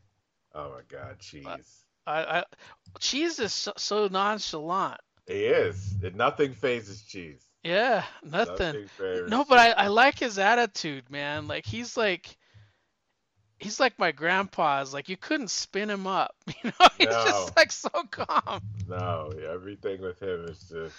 Yeah, It's Cheese. all right. It's okay. Willie Jack, I just love the way she talks and her mannerisms and I know her voice. Her voice cracks me up. The, that mm. that voice that she has. I like the way she says fuck. Yeah. It- like she says it in slow motion. yeah, like Are we supposed to curse on this? I don't know, but I hope that he we didn't say it like it, we didn't enunciate. we Uh, were saying it like Willie Jack. That's fine. Yeah, yeah. Look at you changing the rules. You don't I even. think I, we I, I think know. I think that they're allowed two of those in a PG movie. PG thirteen, isn't it? Uh, Is it, that's the rule. Is two? I think it is. Maybe. Have they don't ever said it in prime time? You would know this more than me. Yeah, but what they do is they blank out the first part of the the F word. No, so but like a know regular of of the big of the big networks, you've heard it. after ten. It's after ten. Oh, okay. But like I said, they they'll blanket. They'll partially. Well, I've know they I've no. I noticed they've shown like butt Yeah, you could. they and stuff like that. Yeah, they've done that. They've done that. Like I Like watched that. Sleepaway Camp. That's like early '80s. Yeah, I've seen that. Have you? I just I was I, only saw it now. Like Oh, you I- only saw it now? I, But yeah, but I but. I, I was shocked with the ending. Yeah, like, that that well, the always en- in the- the- horror. no, the ending was like before Crying Game and anything else. right? yes. And you're like, yes. but but it's solely it's so badly photoshopped. Like they took her head and then they put it. I just it looks terrible. It's it almost worst looks like some. It looks like some special effect, like some creature. Like it, the, the, the body doesn't even match the head.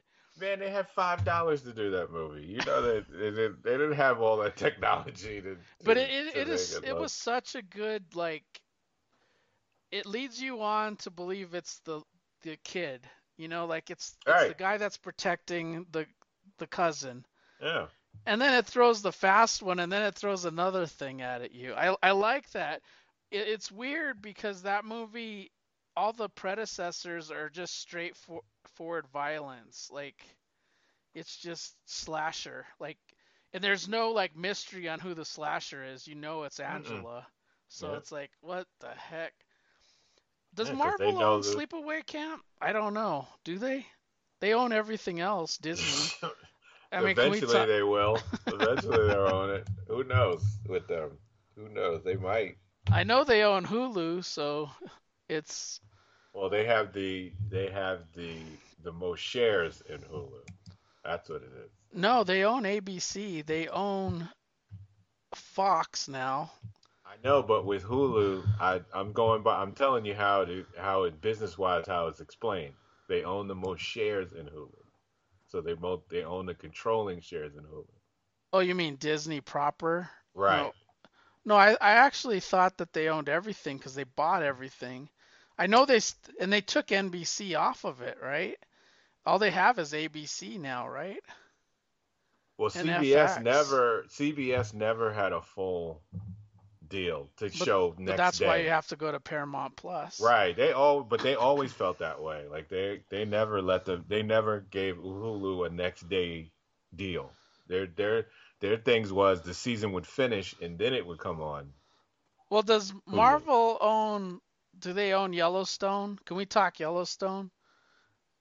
Marvel does not own Yellowstone. Paramount owns Yellowstone, but, But they, but they, they, could. They it. could. They could in ten years, right? No, because they could in the future. Paramount. Well, if Paramount buy, if they buy Paramount, If they buy Paramount, so we could yeah, but that's a speculate. big company. That's a we big could company. speculate that they buy Paramount and talk about Yellowstone. But you're just saying, which in the future Disney just owns everything, so I, Marvel I owns think everything. so. It sure that- seems like it. Okay, that's fine. I guess that's you can't say it can't happen. So yeah, we don't know. Yeah, I don't know. I, future- I don't know how I feel about it. Like personally, I would have preferred them not to have bought Fox. I don't want it, one company to own everything. I, well, I, I never, I never did. different. Like even if it's Yeah. like the Fantastic Four and X Men, I, I liked what they did. They did their own thing. It wasn't like Disneyfied. Like there, there's a certain thing that makes it Disney. Like Yep, that's exactly. it- I know. know I don't care for that. Like I, I, I I don't don't mind. I don't. I don't mind it. But there's something about it that it just makes it like a cleaner thing. Like it's not as violent, not as dark. Like they can't and it has it. the same beats. A lot of Yeah. it has a similar beats because they do they do the similar because it's done under a similar similar company. So that that's why it looks the same. Like I saw it, I saw Fantastic Four. Was it called? I mean the last one, the Josh Trank one. I I saw it. It came on. That one's not bad. I, I like that one. I, It came on like last Yeah. this week, like in the middle of the night. Like I, they were just having like a, a a superhero thing on one of the channels where they just would show like they showed Endgame and then they showed. I'm like, what a combination! They show Endgame and then they show Fantastic Four, that movie. But they own that now, right? Yeah, all that they own. They they own all of it. Yeah, they own all that. that. That's that's all. The only thing they just have to wait. They get back completely. They just get back everything in the uh, Netflix deal. Some of that they still they're just getting it back now. I think now that and I think Fantastic Four they can they don't completely have it.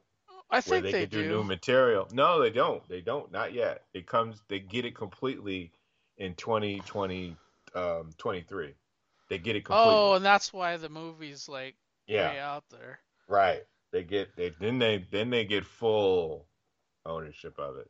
In all. Oh, in that's all- probably why they in Doctor Strange they did the Illuminati because it wasn't Right. like the Fantastic Four, it was Illuminati. exactly. That's why yeah, why. that makes That's sense. yeah. That's how they got away with Hulk and the Avengers, and Yeah, that's right. Because they because they didn't own Hulk. No, I, I that one still might be weird though. Hulk. They still uh, don't own Hulk all the Yeah, way. because it's Universal, right? Yeah, they only I mean that that, they- that wasn't Fox. That was Universal. you can't do a you can only you can use Hulk in any show they want to use him in. You can use him in any movie you want to use him in, but you can't do a Hulk movie without having to pay Universal. Yeah, it's That's like the She-Hulk property. Right. Uh, I've heard that Stan Lee was watching the Six Million Dollar Man and then saw the Bionic Woman and is like, "Holy crap! If we don't do the She-Hulk, somebody else will." And they could. That- well, I mean, So so let's make a yeah. She-Hulk. Let's make a She-Hulk. That's what they did with everything, right? You Yeah. you have the male counterpart, and then you have the female counterpart. That's that's what you do. That's more money. It's Yeah. more more books, more comics you can do. Lots of Spider-Man, Spider Women. Oh my gosh, it's like You've a got ton Julia of Spider-Man. Carpenter, the one from the that originated on the Saturday morning cartoon, Jessica Drew. You have Mattie, the the John Byrne Mattie, hmm And now they have the Spider Verse. and now they have the Spider Verse. So now it's it's even more super women added to the list. Well, the weird thing about Amazing is she has a kid now, so and they, they don't they don't ever say where the hell that came from. You talking about uh, Drew's kid? Uh, Mary Jane. Oh, Mary Jane. Oh, because it's I. They're supposed to explain it later. I know as as the story goes on, it's Yeah. crazy. It, they this one has I, I really like Amazing Spider-Man because it has like a lot of themes in it, But you remember, and it never in- it never like gives you everything. Like it it almost feels like a Bronze Age book because there's so many different threads going Well, on. Well, you read up to. Did you you read um the whole um what was the Spider Beyond, Spider Man Beyond storyline? That, that yeah, was the yes, storyline yes, up that was until- the You remember?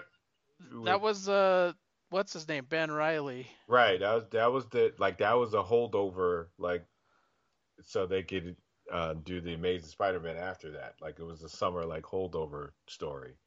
So yeah, I, I, I actually liked it though. I, you I remember thought the was... end of but do you remember the end of it when there's like this light when he sees when him and MJ get back together and everything and they've you know and they think they've lost um, Ben they don't know what ha- that he changed and they and they um I they're like- remember him changing to the new character. Right. And then, but you remember that when they were, that Mary Jane and when Mary and Peter were together and they were talking about moving in together. Like, we shouldn't, why are we even living in Yeah, separate places? yeah, yeah. A light, there was a voice and a light shined at the end. I don't I don't remember that, but I better go revisit that. Go because- revisit that because the light shines. It makes me think there's some Mephisto stuff going on or something because the light Oh, shines. like a the- one day later kind of thing, like or he whatever changed the hell it because they were going to be happy like yeah they were going to be together and happy and then that light shined and then a voice was like it said some weird thing i forgot what it was because it's been a while since i read it but it said something like um you belong to me peter parker or something like that and Hmm. and then it just went the light just went and everything and then when you read amazing spider-man when they relaunched it it they were feels separated. different Yeah, yeah, they were it feels different. I love that book, but place. God, I'm a JRJR nut. Like I, I, I, there, there, are, there, there are people that don't like JRJR, and I get that. But I don't like me, him on everything. For me, for me personally, when he's doing Spider-Man, even when he was, I love even he doing was doing, he was doing like uh, Peter Parker Spider-Man back in the day, I remember. I read and it was I- amazing. And all the Spider-Man ish, uh, like when he does Spider-Man, he kicks ass. And I and I I mean I I might be in a minority, but I liked when he did the X Men too, because he did Uncanny for a while. Yeah, yeah. I, I well, I, I- li- I like him like around like I know a lot of people hated his like DC Superman, but I I liked it there too. But I'm me and Bill Bill Bomer are just like nuts for his art. Like we I don't know why why it is, but he he, No, draw, he draws is- he doesn't draw like realistic and he draws like more like Kirby, but his panel layouts are so they're so like dynamic. They look like like a Kirby layout. Spider And that's that's what I best like about it. Spider Man's best beatdowns have been by by J.R. John Jr.. Jr. I, Yeah. I agree, because Yeah. Uh, even in the one of the ones, he, his face is like swollen. Yes. Tombstone boot, beat the shit out of You him. could feel every punch that Tombstone laid on him when he when he beat him up. Like you felt it. Like Did it you get every- up to the point where you learned the twist and what Tombstone did? Did you are you up to speed on that? I the last issue I read I have uh, is when you get the backstory of Tombstone, where he grew up and why he sharpened his teeth. oh, so you're and- you're not you're not actually where. See, I'm caught up, caught up, caught up. Yeah, you're caught But up. I, I don't want to give I don't want to give away like what Tombstone did. I'm Marvel that's the- Unlimited caught up. Yeah. Like I'm not. Yeah, we we still got a little bit to go. Is it is it bi-monthly or is it one? Is it? I think it's like bi- I think it's bi-monthly. because that makes but sense. it 'cause is the it book is now, been but right right now the mm. book feels really different because it's crossing over with the the X-Men events. Oh, that's right. Yeah. So it, it's kind of like distracting, but it sort of makes sense. Because it's been coming out quick on the Unlimited. Like after Yeah. I read one, like next week it's like another. I'm like, wait a minute. It- Number just- nine is like a punch to the face. It feels so awkward. It doesn't even Okay. feel like it's in the event. It it doesn't even feel like they have a beginning and an end. Like Mhm. it's like they shove you in the middle of a story and you don't know like what's happening. I hate It, when it, they do it's that. it, you know it's awful. I hate that. It because it goes into the Hellfire Gala. Well, that I read up to date on, so maybe it won't affect. Yeah, me I wasn't. much. I wasn't into that. Yeah, I'm up to So- date on that, so that probably would be good. It probably won't. It won't bother me as much because I know what happens in that. And it tie the other one ties into Axe, which I just started reading. Mhm. That one's pretty good, but I'm an Eternals nut. Like, there's a lot of people that hate Eternals and Inhumans, and I love them. I read it. I've I've actually uh, been reading the new, the um the latest version of Eternal because they've always done different, you know. Yeah, Kieron Gillen, he he's awesome on it. And uh, they did a JRJR one that was on the Marvel Unlimited uh, app. You know how they do those That was a Neil scroll- Gaiman one, right? Yeah, Yeah, that was I remember ba- that. that was I bought that. badass. I was buying that back in the day. Well, no, this I- one this one was a follow up. This was Oh, it's was, a follow-up It was that one of the what do they call those things? The Infinity comics or the ones that scroll? They're direct to Marvel Unlimited. They don't come Oh, out. Oh, the Infin. Yeah, they are the Infinity Comics. I didn't read that one yet. It's I worth it. Okay. Cause, cause JRJR, if you like JRJR, you'll love Yeah. his his stuff. Only thing that. with the Infinity Comics that bugs me out is that it's The scroll scroll up. I don't sucks. like that. Oh, it's I awful. Like that. I hate it. I don't understand. I don't understand the benefit to it. Like, Me is it is it if you want to be on a small phone? Is that what the? I don't know, and I, I don't know why they do it. It's I so wish they would distracting because even the gap between the panels is like It's terrible. long. It's awful. They should like, and they have the capability. Just make it that you could choose to look at it that way if you want to, but then you can look at it the regular way. Yeah. Like That's the only that. that's the only Infinity comic I read because I That love keeps me from Infinity. I love the I I've run I've I love the Eternals and Mhm. I love JRJR so I was I like, read the I gotta- Avengers one like that, but I it I did not have a good experience, even though I liked the story because I had Yeah. to read it that scroll up stuff. I didn't like it. I think they converted one to paper, but I, I don't know how they did it. Like X Men, didn't they do it with the? I mean, not X Wolverine one. Didn't they I, th- I think they did it like with that? something. I don't know which one it was. I could have sworn it was Wolverine that they did that. I might have skipped it, Uh, so I can't compare it. I should have got it just to compare it, but I'm I'm not reading. just get it. I'm not reading all of the Infinity comics. Like I tried, I, I find them annoying, but I- I'll pick and choose. Like if something like the Eternals comes up, I'm like, so Mm. like this event is like right up my alley because the Eternals say, wow, since these guys can, since the mutants can like uh, regenerate and they don't die, Right. they, they've become deviants and i like the whole concept behind that because they're like oh we, we're we're created to destroy deviants and it's like okay now they've turned into deviants and that's pretty crazy i like that idea and then the avengers are just caught in the middle like, like there's a war there's a war going on and they're like what do we do Uh, I like I like seeing um I like seeing them work together. They're pretty much like yeah yeah Avengers. We know. Like first they were like we're by your side. We're gonna we're gonna help you. We're gonna be there with you. And then they um caused the the uh the Eternals caused another disaster. And they're like we have to go to that disaster because if we don't, people will die. So they had to leave. They had to leave the um the the X Men planet, the mutant um Akiko, what is it? Akiko? Aki, Akira? a rico or i don't know what it's called like that's that. what they call mars now right Yeah, they had to Yeah. leave that. They had to leave them, and I like how it. How, I like how the other the other X Men were like. This is what always happens with the Avengers. They always do that. Like they say they're gonna hang out. They say they're gonna, you know, we're gonna be there for you. We we we believe in you. Blah blah blah. And then and then they always wind up leaving because that's what always Yeah. they the enemy the bad guy always winds up causing another disaster, and then the Avengers have to go and deal with that disaster. And then they're you know Yeah, because the X Men are like in space in Yeah. Marauders. They're in Mars. They've taken over Mars, yeah and now they have their Krakoa, and they're doing their own thing. But they're almost viewed as a threat because they know they are kind of are. Well, now if, that if you they look know at that it they from could a not die, well, it militaristic standpoint, Uh, it makes it worse because now that everyone knows that they can't, they can be resurrected. Now everybody's all angry and, and jealous. Like, why Yeah. do you get to come back to life? I don't know if you're reading all of them, but uh, my favorite is Immortal. God, I love that book.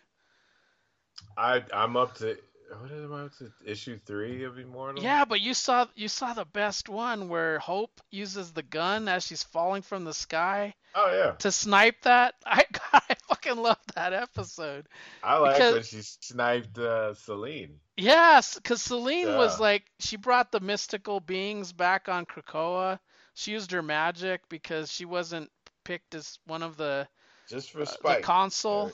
Yeah, yeah, they picked Hope instead of her, and she was like, "Well, I'm gonna fuck up this whole island," and then she Hope goes and just like she has a teleporter, teleporter, and she has the gun because she's trained by Cable, Yeah. and as she's falling out of the sky, like Bop. during the teleport, she shoots her right in the fucking head. Yeah, I loved it. I loved it. Yeah, love I, that that that scene was badass. I loved And then it. and then as soon as she was resurrected, they mind wiped her ass. Yeah, that's, that's it. You got to do that. They t- listen. They tried to talk to her. She didn't want to hear it. Right? You tried. you tried to be peaceful. You tried to negotiate. She didn't want to negotiate. You know what? F that. They did they did a a Zatanna on her, you know, like Yeah. F that. You've been killing people for how long? Because they've been letting her go doing her thing. She's been killing people for centuries. So, you it's know like what? mind wiping Doctor Light. Yeah, he got a mind wiper. Mind That's wiper. what they did. I just love the way that was like choreographed in the comic book. It looks so good. Like I even I don't often like tell Barb, look at this badass scene, and I was like, look it's just falling out of the sky upside down. Well, I like part of part of loving the X Men is the teamwork because they're all trained. They're so highly trained that I like when they use powers concurrently. Like, okay, Yeah. sync. I need you to sync with Jean Grey. Tell well, me Hope what. Hope can do that, right? She absorbs Yeah, the power. she does the of- same thing. for for short periods. She's like Yeah. she's like Rogue a little bit.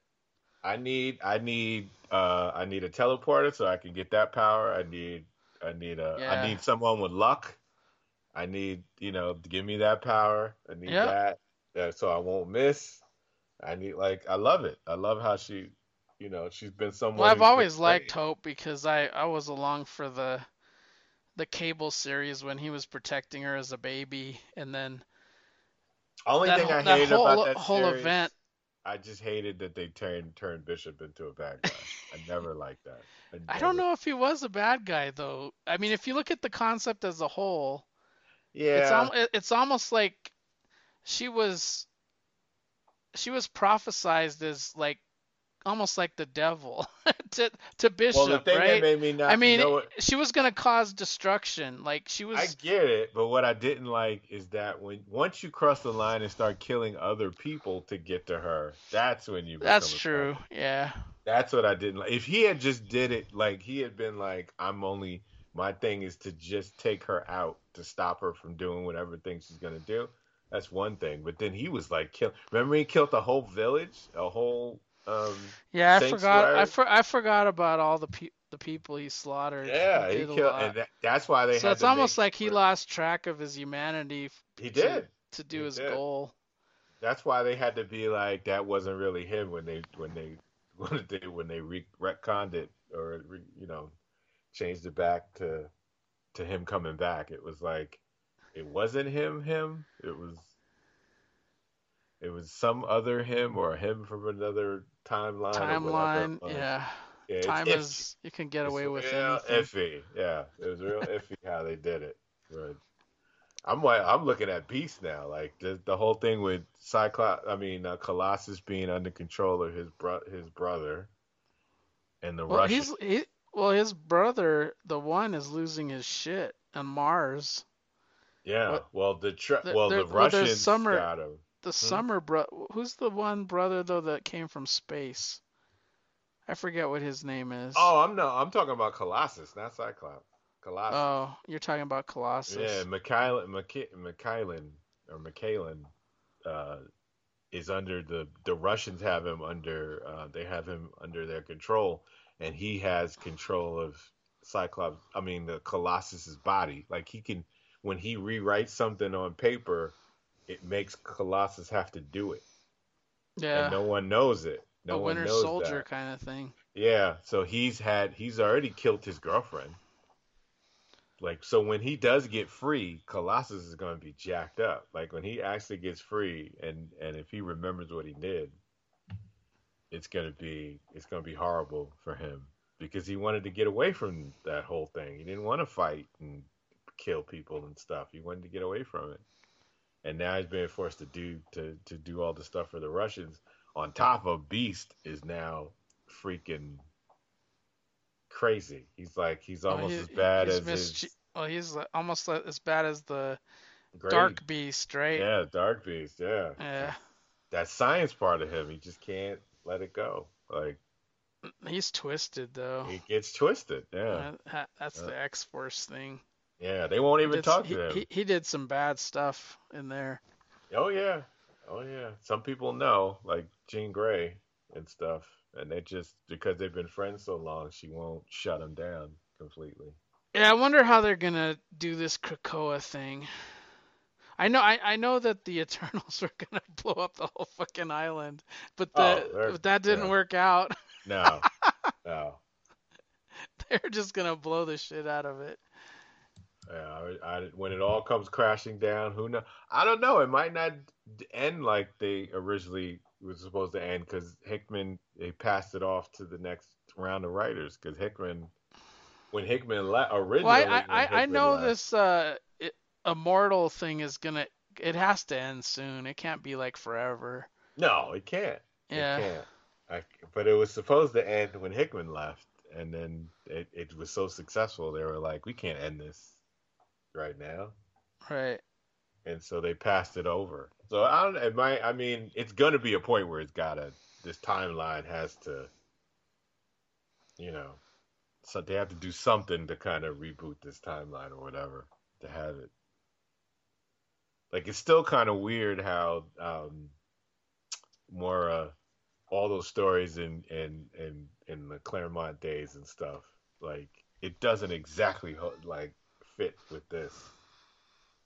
I mean, the only thing that really fits is that Moira was the only human to get the legacy virus. So then you can kind of say, oh yeah, she was a mutant all along. Yeah. But I'm I'm interested to see what they what how it ends. Like I'm Yeah. in it.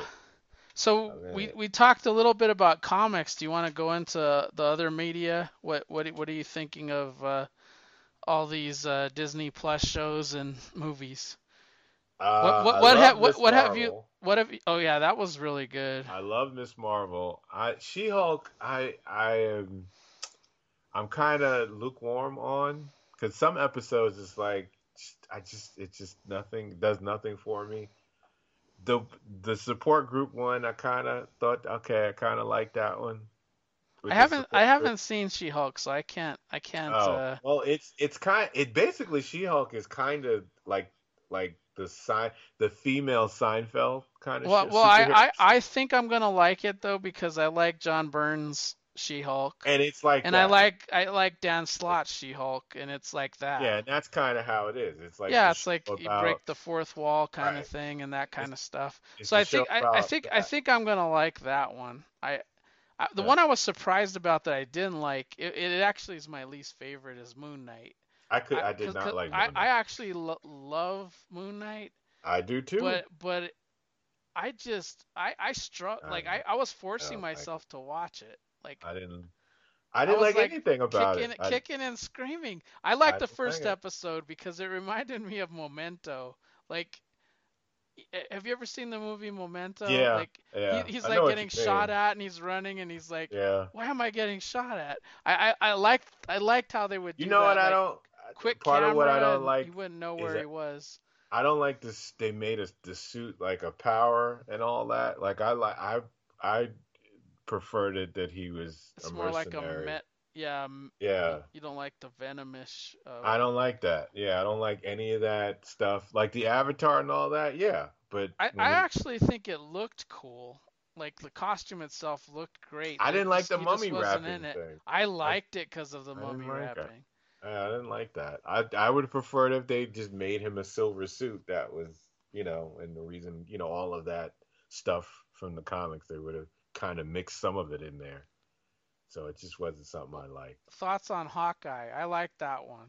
I like that one a lot. It was fine. It just didn't hold my attention, to be honest. that one that was my favorite personally. I didn't. No, it didn't hold my attention really. Like I I, I liked just uh, wasn't. Seinfeld or what is her name? Uh, uh, hey, Katie. uh, Steinfeld something. I, nah, I can't. Something like that. This is when uh, Hailee Hailee Hailee Steinfeld or something like that. Yeah, yeah. Yeah, I liked her. I thought I like her as an actress. I just didn't. Well, I liked how they about- had the Kingpin in there, and I liked how they did the Hawkeye stuff.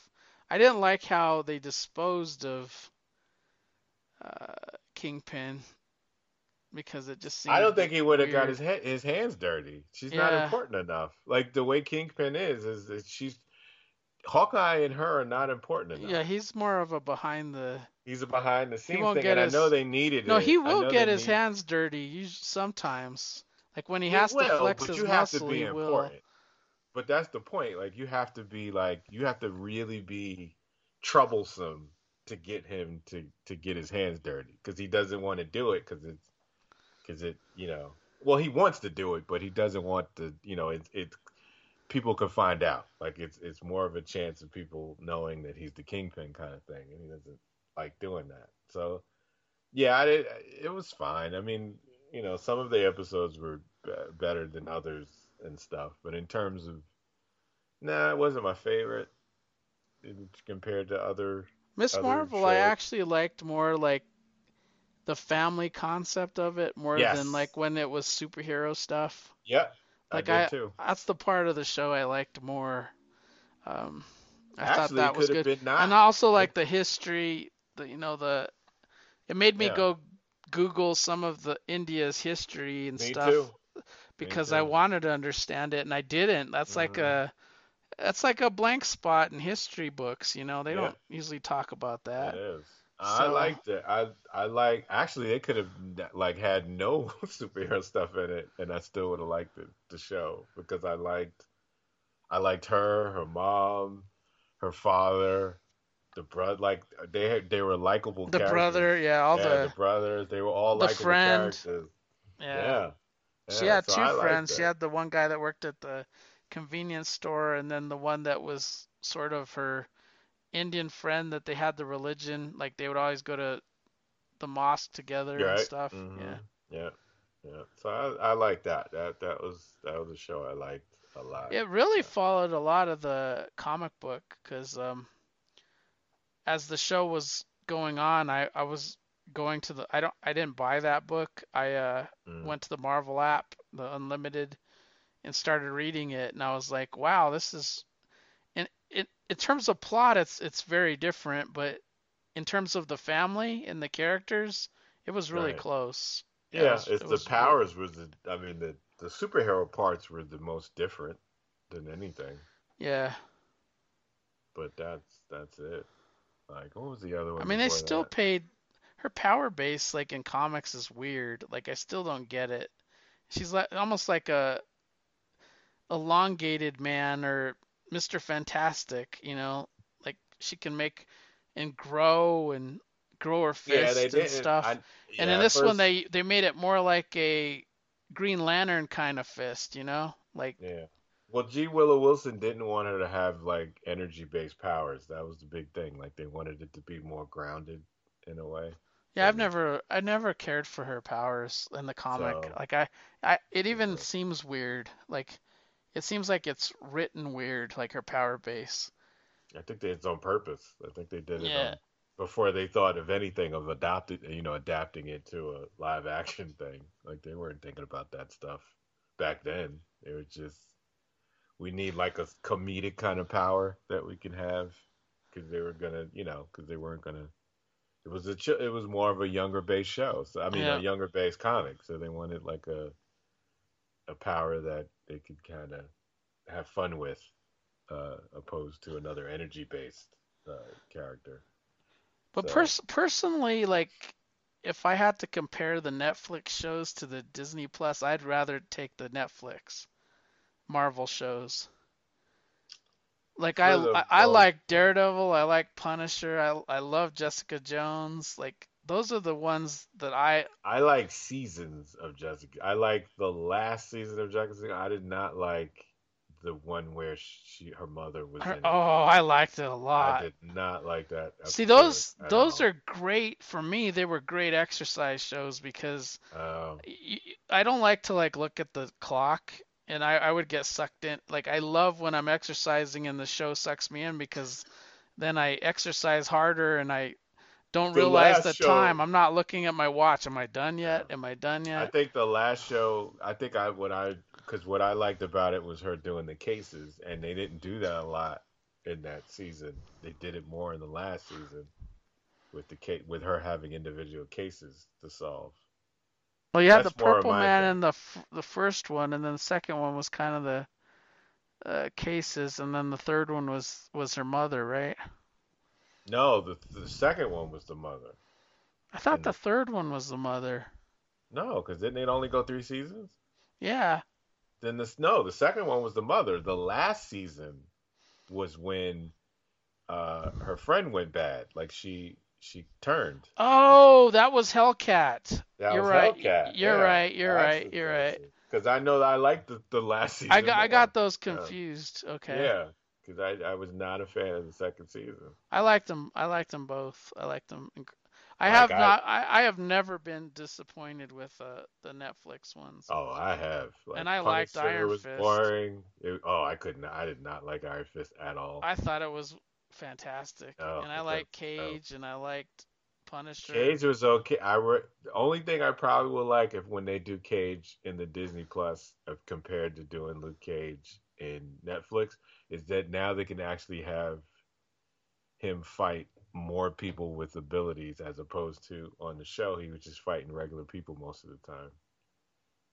And I wasn't. I, I got bored with that. Like he hit. Like he hit. Yeah, you get bored head so easy, man. times. You have to. You have to because like it's Luke that- Cage. I want. You have Luke like Cage. action ADD or something. I like want that. Luke Cage to be to actually do no, actually no, because I like Andor, and Andor is not a lot of action. Andor is very um I haven't seen it yet. but I like the st- if the story is good enough, then I'm in. Like it's I, I, I'm an easy kill. That's all I. I know you're an easy. You're an easy one. I, I've liked every. I, I- I think I've liked everything except for Moon Knight. that that that is the only show that was re- like I really.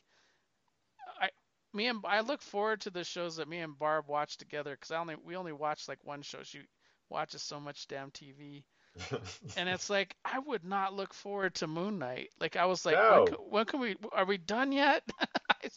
That's how I felt every episode. I was like, oh my why is there god, because one? we were watching it together, and I was like, oh, I, I just can't. I, uh, Why uh, is there another episode? I want it to everything else, over. like I, I, am pretty satisfied. I'm an easy, just like I I- am with comics. There, there's not too much I don't like. There was one mm. movie I watched recently, uh, a Nick Cage movie, and I had to stop it. What? It was, uh, yeah. You? It was Mandy. I, I couldn't take it. Wow. You it was about like Mandy? well it was a psychological like cult but it i guess the supernatural stuff got real like in the Yeah. second part in the first part of the movie it was grounded the cult was grounded and then the Mm-hmm. second part of the movie happens and it's like supernat like the cult is supernatural and i freaking hated it from that point Oh, Barb, Barb even walked in and said man this has got to be the worst thing i've ever seen and she loves you know how she loves nick cage I know. That's why I was like we, we watched the Willy Willy's Wonderland together and we liked that. And that yeah, Barb I'm Barb said like you didn't like "Th- this is what Barb told me. Thank you Mhm. For not making me watch this Nick Cage movie. Wow. Y'all didn't finish it. Oh my gosh. Y'all did not and I I, I got I, I literally got three quarters of the way and I was like I can't I can't do it anymore. Wow, that's that's deep. That's deep. Yeah, I don't ever y'all. stop. I don't I've sat in through the cave of forgotten dreams for You Christ's did. sake. So that um, tells you something. Yeah, it tells me a lot that you, that you did that. That tells me a lot. So uh, Wow. I think we've we've done more than we need to, but I wanted to go through films real quick. Okay. So the the last the last uh, Marvel movies that we've sort of talked about or have not talked about was Mhm. like I think this this last what do they call it from Black Widow on. Um, I don't even know what phase that is anymore. I'm yeah, lost. I got lost on the phases, but it's like it was the coronavirus phase, is what I like to call. That's what it was. The coronavirus phase. So we got Black Widow, we got the Eternals, we got Uh, Shang-Chi, Uh, uh, we got Thor Ragnarok, and I may be missing one. Oh, Spider-Man. oh yeah, Spider-Man, the, the last Spider-Man one. Yeah. Uh, E- Far even from though home. that's no like way a, home. Yeah, No that Way- was a, a, a Sony Marvel production. Yes, it was a Sony Marvel joint. Oh, a Doctor Strange. Doctor Oh, yeah. Strange Multiverse of Madness. I, I was I was curious to to see of those handful of films, which ones do you think worked for you personally, and which ones Uh, Did- wow, uh, Doctor Strange probably like worked that for one? me the most. Yeah, I Sam I Raimi Darkness kind of thing. And he, I like that he changed up how he uses powers because you know in the beginning one it kind of stuck to the same spells like shield spell, um, you know teleport, you know the the um, teleporting uh, ring spell and and a few other you know little ones here and there. Yeah. But in in the Doctor Strange two, he was doing all types of spells. Even in the first like 15 minutes, he was doing like that that that fight scene with the eyeball creature was great. Yeah, The, that- the, he the, the reason I, I liked it so much though is they didn't have darkness to like obfuscate the special effect. Yeah, you know what I mean? too. It was Yeah. in broad. It was in broad Broad daylight. daylight, yeah. Yeah. Yeah. That was really good. So that was good. I liked I liked what they did with the the way he used magic. I liked I liked how they opened it up for him to do more types of magic in that. Like even his own zombie spell. That was some cool, crazy stuff when he did the zombie spell. Yeah. Um, so that one worked for me the most, I think. Um, Shang-Chi and Eternals, I don't. I think they're neck and neck in movies that I it did not work for me. I think for Shang-Chi, it's not that the actors were bad. It's not that. It's not on them. I think what bothered me or took my interest away is when I read the same Shang-Chi that I read. I always had the thought of he was like the Bruce Lee model. and not the follow- mysticism, magic Right, kind of thing. Yeah, right. was Fu That- that's what Manchu and me. the corrupt father, and Yeah. he killed an old man. Right, first... Yeah, like when I read he all those followed his father's wishes and killed an old man. I saw But- I saw Bruce Lee doing that stuff. Like you could Yeah, see yeah. Bruce Lee doing that. well, that's what it was stuff. meant to be. Yeah, It and was so when meant to they changed compete. it, I know they changed it. You know, they want more kids to be able to get into it. I know. So when they changed it for that, it probably was better off because it made you know. You Well, it's, it's probably right. It's sometimes a movie is not for us. Right. So it's it for the next already- generation, just like Yeah. Lucas tried to get more kids involved in the prequels, and Right. they were. Right. And then a lot of the old people were a little So disappointed. just- but it just didn't work. It, it right. So that's my reason for not liking Shang Chi. Now for Eternals, it, it, it is weird too, because the two that you're saying you couldn't get into, they were my favorite. oh wow. Well, the It- it- Eternals. Eternals just- was my favorite. I, just I, love that like- one. I I just felt like they really didn't give them like the they really didn't weren't interesting the way they were written. Like the ones that I were interested in in Eternals were the ones that they barely spent any times with. Like I think the my favorite characters out of the Eternals would probably have to be um like I wanted to see more from um Phastos Phastos and I liked uh and I wanted to see more from Kingo. Like those are the ones that I kind of grabbed. They had more of a personality the way they were written. I think Yeah. for me, I think they grab you know they grabbed me when I saw them on screen, and the ones that I just didn't. I don't. think They were just like mannequins to me. Like they really didn't have any Not for me. I, I I thought I like Ikaris and Sersi. Like I just felt like they were not. They didn't give them anything really to do. I don't know. I thought I thought it was I liked it personally a lot because I it, it was very thought provoking for me because I, there really was no one to root for. I mean, the Eternals were made for right. they were they were made for a job. They were Yeah. Yeah, so so like tools. you they're, yeah, they're they're tools They were for tools. a function. And you have one group that like is they were performing their function and then the other ones that embraced humanity, right? Like Yeah. yeah. so so in the terms of what they were created for there was no bad I mean there was no bad guy if you look at it from some pers- you know a certain no, perspective They were just. They were. They were. and I, I just found that like super fascinating and um I, I, I- thought that was my that was my favorite in a while but I I, I I'm a you know you know I'm a weird duck I I love I know Superman you are. 3 and I know you I are. love I love what people don't like I don't know why it just they're di- it was different to me You do. it didn't it didn't fall into the cookbook for a Marvel movie and that's what I liked And what was the other? Shang-Chi was? Shang-Chi I liked a lot. There was um the Spider-Man movie which I. You know, I don't like that Spider-Man. Really, I don't like that version of Spider. I, I'm more of an old guy that likes Peter Parker's uh, uncle being um, more of someone who he focused on, and he wasn't. I I didn't like that he was so a part of Tony Stark was more of his mentor and gave him stuff. Like I. I kind of liked it being the Spider-Man kind of. well I like the old Aunt uh, May. I mean as as gorgeous Yeah, as his I Aunt do. May Me is, too. I'd Me I'd too. prefer the old the old Me Aunt too. May and not the Sally Field Aunt May. I like the Yeah. first one, but yeah, I I like the Tobey Maguire Spider-Man.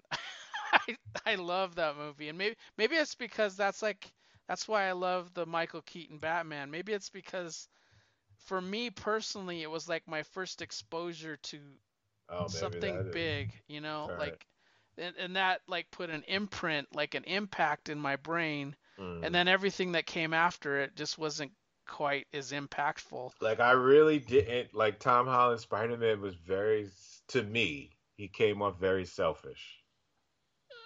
Yeah. I, I, I enjoy the movies and I enjoyed the villains.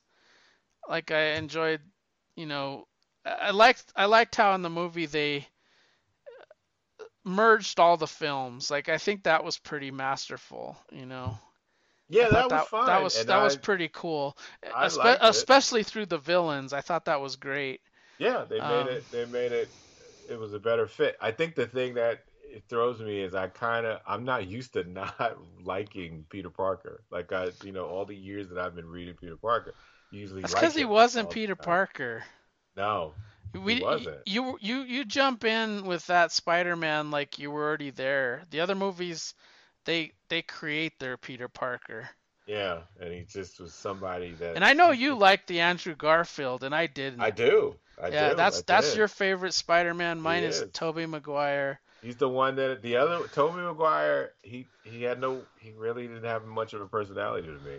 To me. Oh my God, I cried during his movies, man. Not me. I got really emotional. From him. But I will say, I did. I was more interested in the Tobey Maguire Spider-Man af in this movie. Just the thought of it being that all these years have passed. I would want to see that movie. Like I'd want to see the movie where he went through a whole bunch of stuff. And Yeah, it, it would be interesting to see even even see the Garfield stuff. Both. I I, I actually what would- happened. if I had to pick the Gar, I would want to see more from the Garfield because he turned, he looked way different. Yeah, he dark, darker, Yeah, darker for sure. He'd been through some stuff, a lot of stuff, and Yeah. so I would want to. I would want to see those two worlds. Like I would love to. I would pay. I would go to the movie because I had stopped going to see Spider-Man movies with Tom Holland. I would go to the movies to see uh, a Spy, a Tobey Maguire or an, or an Andrew Garfield Spider-Man movie if they showed you know their worlds and what was going on. Like it could just be one movie. It could just be one movie of them, you know, showing them going through, you know, how they got to this point. Or or even what they do after this, like when they went back home, like how Mhm. did they change after they went back home? Like I I would love to see that. I thought the film was good though. I enjoyed it. I know the Thor one you hated, Oh, I hated it. but I I had a blast with it. But I think it was the nature in which I watched them. I watched them all like back to back to back to back, Maybe that's what it is. and I, I think it worked I I don't. I, I don't know if I went to the, if I, if I didn't do what I did, like to have all that like continuity in it, because Mm. the the tone of the movies change after the dark, el- what is it, the dark lord or dark elf or whatever story. Dark World. Was Dark Maliki World. or Malachi, whatever his name is, Dark World. That is a pretty dark movie, and then it it switches tone in Ragnarok, and then it kind of stays with that tone. And I don't, But I, I, I- it was it was interesting because when I saw Ragnarok, I at the theater, I, I I didn't like it. I even told Barb like I didn't like it, but when I saw it a second time, I, I enjoyed it quite a bit. hate and I think I think because of me changing my mind about the film, I accepted the the new one a lot easier. I can't. it- I like it a was th- I- easier to would- swallow. It will always bother me, and no matter what, it will always bother me to have a Thor that doesn't really care about people anymore. Like the whole transition, he went from Yeah, he's more someone like that the, would mourn uh, death, like he went to someone who would mourn people when they die. They to- turned him more into the outrageous Aquaman from Brave yeah, and the Bold. they did. Yeah. That's exactly what they did. I But I, I, I know you didn't like that cartoon, but I No. loved it. no, I That's my like- favorite. My favorite Batman cartoon is Yeah, Batman I Brave like, and the Bold. None of that. I don't like when that. I don't. I don't like when they switch him like that. Because I've been reading Thor all my, you know, since I was a kid. It so I- explains why I liked it, and probably you didn't. yeah. But that's, um, that's my reason. And what's the and other? Black one? Widow, Black Widow was fine. That I was a good it. movie. I enjoyed it for the Yeah, most that- part. It's not one that I would. It's like I. It's not up in the like Captain America: Winter Soldier. I could rewatch, and I have multiple times. It's not there. Yeah, it's not in the in- Iron Man three realm for me. Ugh, so ugh. But it's in the the best the Marvel realm of- movie ever is Iron when I Man three. saw it, oh, garbage movie ever. But, That's the best. But I enjoyed it enough. The I can I watched it the one time. I don't need to ever watch it again, and that it's in that realm. Like I I enjoyed it the, the one time, and if maybe now a couple of years down the line I might watch it because I haven't seen it in a while, kind of thing. But it's not something that I would like. I, I I- I would I would really like to see it again because that I never saw that movie at the the theater. I didn't either. I, I it- saw that one because of COVID. Yeah, But um, uh, I oh. I would have loved to if if they release it in a theater, I would love to see it just because everything else I've seen at the theater, I I, I haven't ever not seen a Marvel movie at not at the theater. So I think this phase, I'm that actually kind of it is. We're at the phase now where I kind of am okay not seeing some. Like it used to be, I had to go see every Marvel movie that came out in the early phases, but now I'm at the I'm at a phase where I'm like, if if uh, if it's interesting to me, I'll go see it. If not, I can just not go see it and be fine with that and wait for it to come out on on Disney the. Plus. Yeah, Yeah. I'm at that point now. So your favorite is is what? Doctor Strange. Oh, if you're Okay. talking about the Yeah, new, yeah, yeah, the yeah, the phase- new yeah, movies. Doctor Strange. So two. my my my favorite are was the Eternals and Shang Chi. So like the, I I think I bonded more to the newer material than I did to You like did. the Oh, you re- did.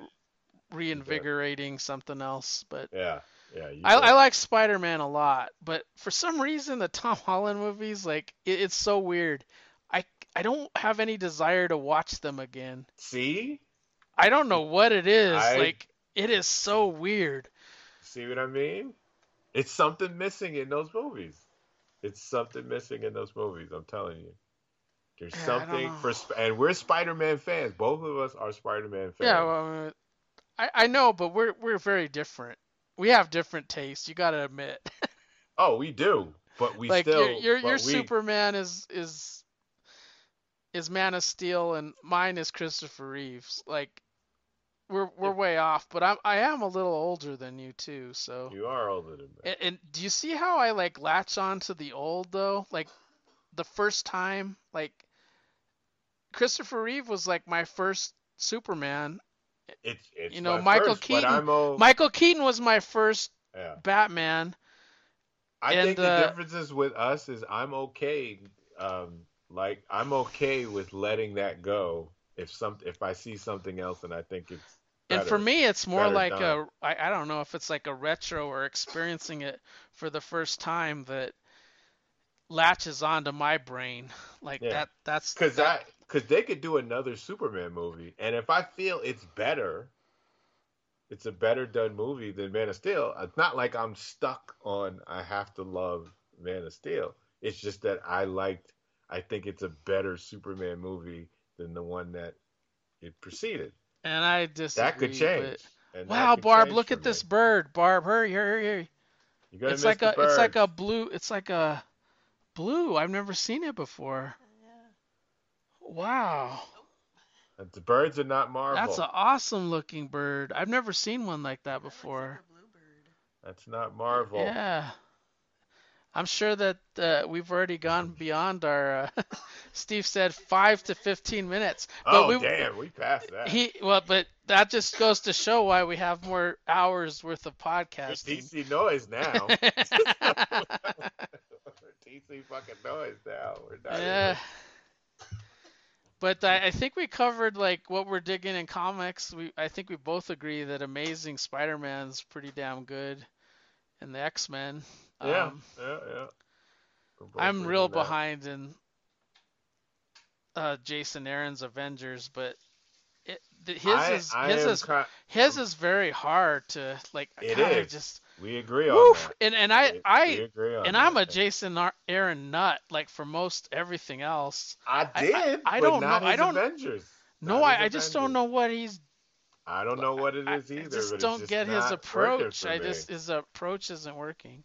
It's not working for me. Like and almost Thor, like it's when when Hickman took over Avengers, I didn't like, and then I reread it Mm. like from beginning to end using both Uh-huh. titles, and I was like blown away. Like I I thought Hickman's See, I Avengers liked was it. awesome. I liked Hickman. I hated. I was reading it monthly though, and I hated and it. I, I was and I, too. I and read it liked in a it. chunk, and I I, loved it. it. So it, I don't know. Like I know Hickman can get his writing. He write. He doesn't get very emotional in it in the beginning. no, he's mo- he's more methodical and he's grand. more cerebral. It's He's like a cerebral grand cerebral Right.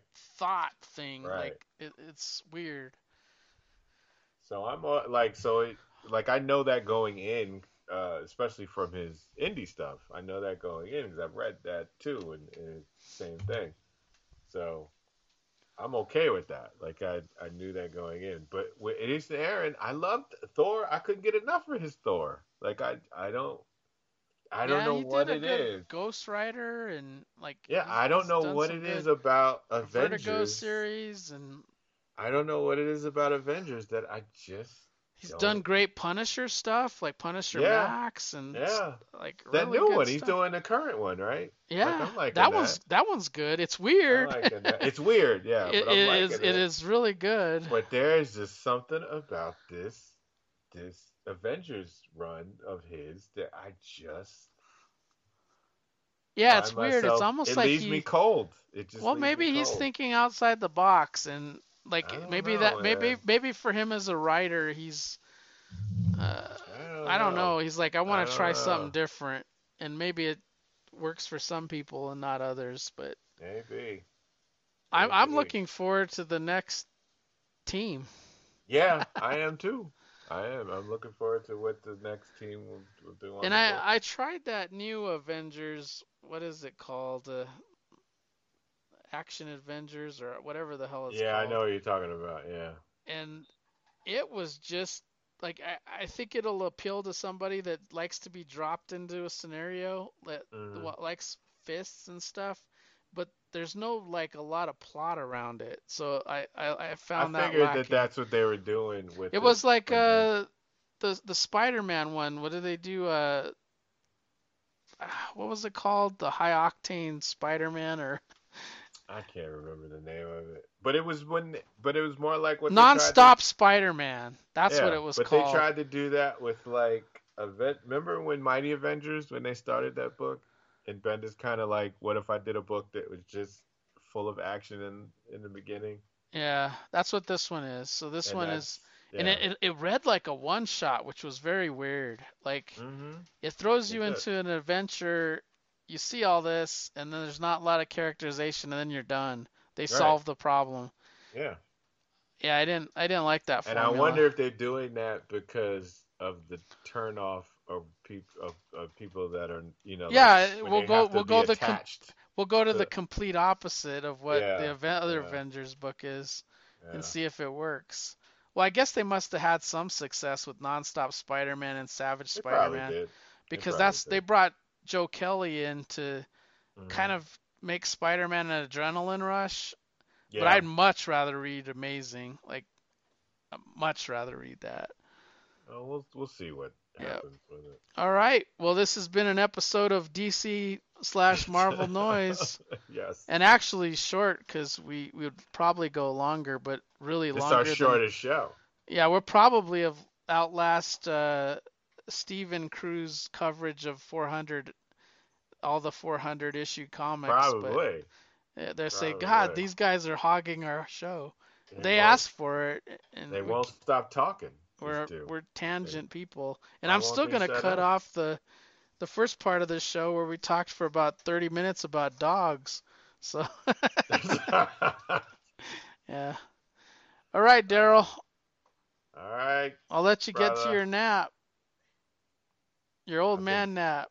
I've been cleaning. Listen, I've been a housewife all day. I've been cutting uh, vegetables and stuff to freeze them and putting things. in So you have some for the week?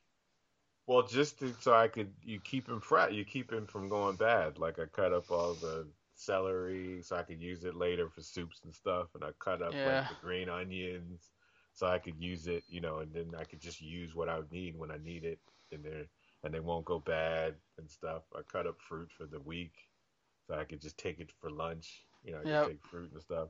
So I was doing all that today. Ah, While, my- okay. while while uh, Davey just been staring at me, thinking, "You gonna give me something?" Like he always does when I'm at the counter. Right. It's like you doing that for me, right? You you cut that up to give it to me, and then he and I don't do it, and then he lays down, and then he goes to sleep. He should be napping now. He didn't even come upstairs. He's still downstairs. I think he's taking he's napping right now. He's got it right. Yeah. That's what Sundays are for. Yeah, he got that down. Then he'll be waking me. Then he'll be jumping out of his sleep to be like, "Let's go outside now. Walk Yeah. me, walk me." All right. Well, have a good one, Steve, and thanks for having us. Uh, yes, Dave. yeah. Take care of yourself, and uh, here's to another 400. Yes. Yeah. All right. Take care. See you, Daryl. All right. All right. Later. Bye.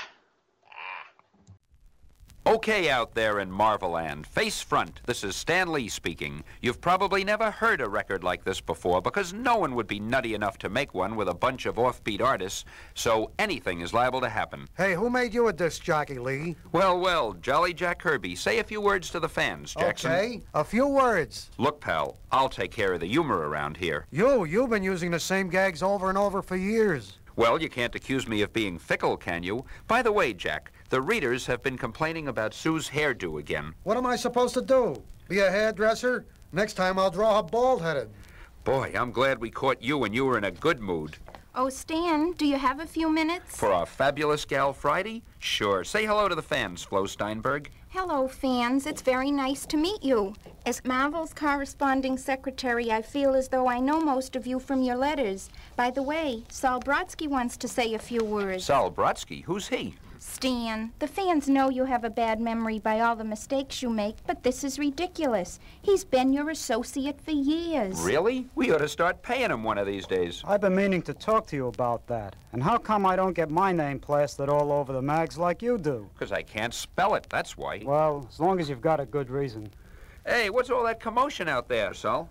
Why, it's Shy Steve Ditko. He heard you're making a record and he's got mic fright. Whoops, there he goes. Out the window again? You know, I'm beginning to think he is Spider-Man. You mean he isn't? Who said that? Just that lovable old letter of me. It's adorable Artie Simek. What brought you here? The subway. Oh, well, ask a bonehead question, Flo. Stan, Sam Rosen is on the phone. How are the letterer? My competitor? Just for fun, Artie, you talk to him. Hi, Sam. This is Artie. How's it going, pal? Just great, Artie. I sure admire your lettering. I admire yours too, Sam. I think you're tops. Thanks. Well, nice talking to you. The pleasure was all mine. I never could stand that guy. Well, that's our Artie. Just imagine what Sam is saying about him now. Well, let's see who else we can get on this record. How about Chick Stone? Okay. Hi, Chick. How's Tricks? Fine, Stan. I'm reading the latest story. It's great. What a thriller. Now, that's what we like to hear, Chick. Which one of our comics is it? Who's reading a comic? This is a novel about James Bond. I can't wait to finish it. Well, we're going to miss Chick around here. Oh, look who just came in. Kid Daredevil himself, Wally Wood. Is that a tape recorder, Flo? You know I'm afraid to talk into these machines. I can never think of anything to say. I'm not a big talker. I shut up like a clam. I get struck dumb. My mind goes blank. Okay, okay, okay. Forget it. Boy, I'd hate to hear you when you feel like talking. Stan, Dick Ayers is on the phone. Let's surprise him. Hi, Dick. We have a recorder playing, and you're talking to millions of people right now. You some kind of nut or something? I just want to tell you I want a raise. Dick, don't you understand? People are listening. You're talking to the whole world. I always knew you'd crack someday, Lee. Just my luck, it had to happen when I asked you for some more dough. Well, I'm going back to Sergeant Fury. Goodbye. Another phone call for you, Stan. Oh, not anymore. I'm getting an earache. But it's Don Heck. The idol of the Iron Man fans? The ace of the Avengers? Hi, Don. What's doing? Uh, Stan, I was just wondering, uh, wasn't I supposed to draw Iron Man last week? Sure. Why do you ask? So how come you mailed me a Patsy Walker script? Yipe! Did I do that? That's awful. Oh, well, don't worry. I'll send it back to you. That's not why I'm worried. I must have sent your script to Al Hartley. I can just imagine Iron Man looking like Patsy Walker this issue. Okay, talk to you later, Don. Don't worry about it, Stan. Don't you remember that Al Hartley used to draw adventure strips? It may not be too bad. Well, well, look who's here. Stan G., our demon colorer. I've been meaning to talk to you, Stan. When are you going to remember it's the Hulk who has green skin, not Captain America? Gee whiz, the guy can't remember everything. Anyway, I had to tell you what MMMS meant last week, and you're the guy who made it up. But when I forget something, it's different. Yeah, it's worse. Stan, this is the most confused record I ever heard. Great, Sol. Just what we want. If it were anything else, it wouldn't be the Nutty Marvel bullpen. Gosh, we don't have time for George Bell and Vince Colletta and Larry Lieber and Bob Powell and... That's great. Now, if we ever form another club, we'll have something new to offer. Voices that haven't been heard yet. Enough said, Sol. Now, let's all get back to work in the bullpen. And as for you, marvelous, merry marchers, welcome from all of us to all of you. If you want to know how glad we are to have you with us, just you listen. Okay, let 'em hear it, gang. Whoa!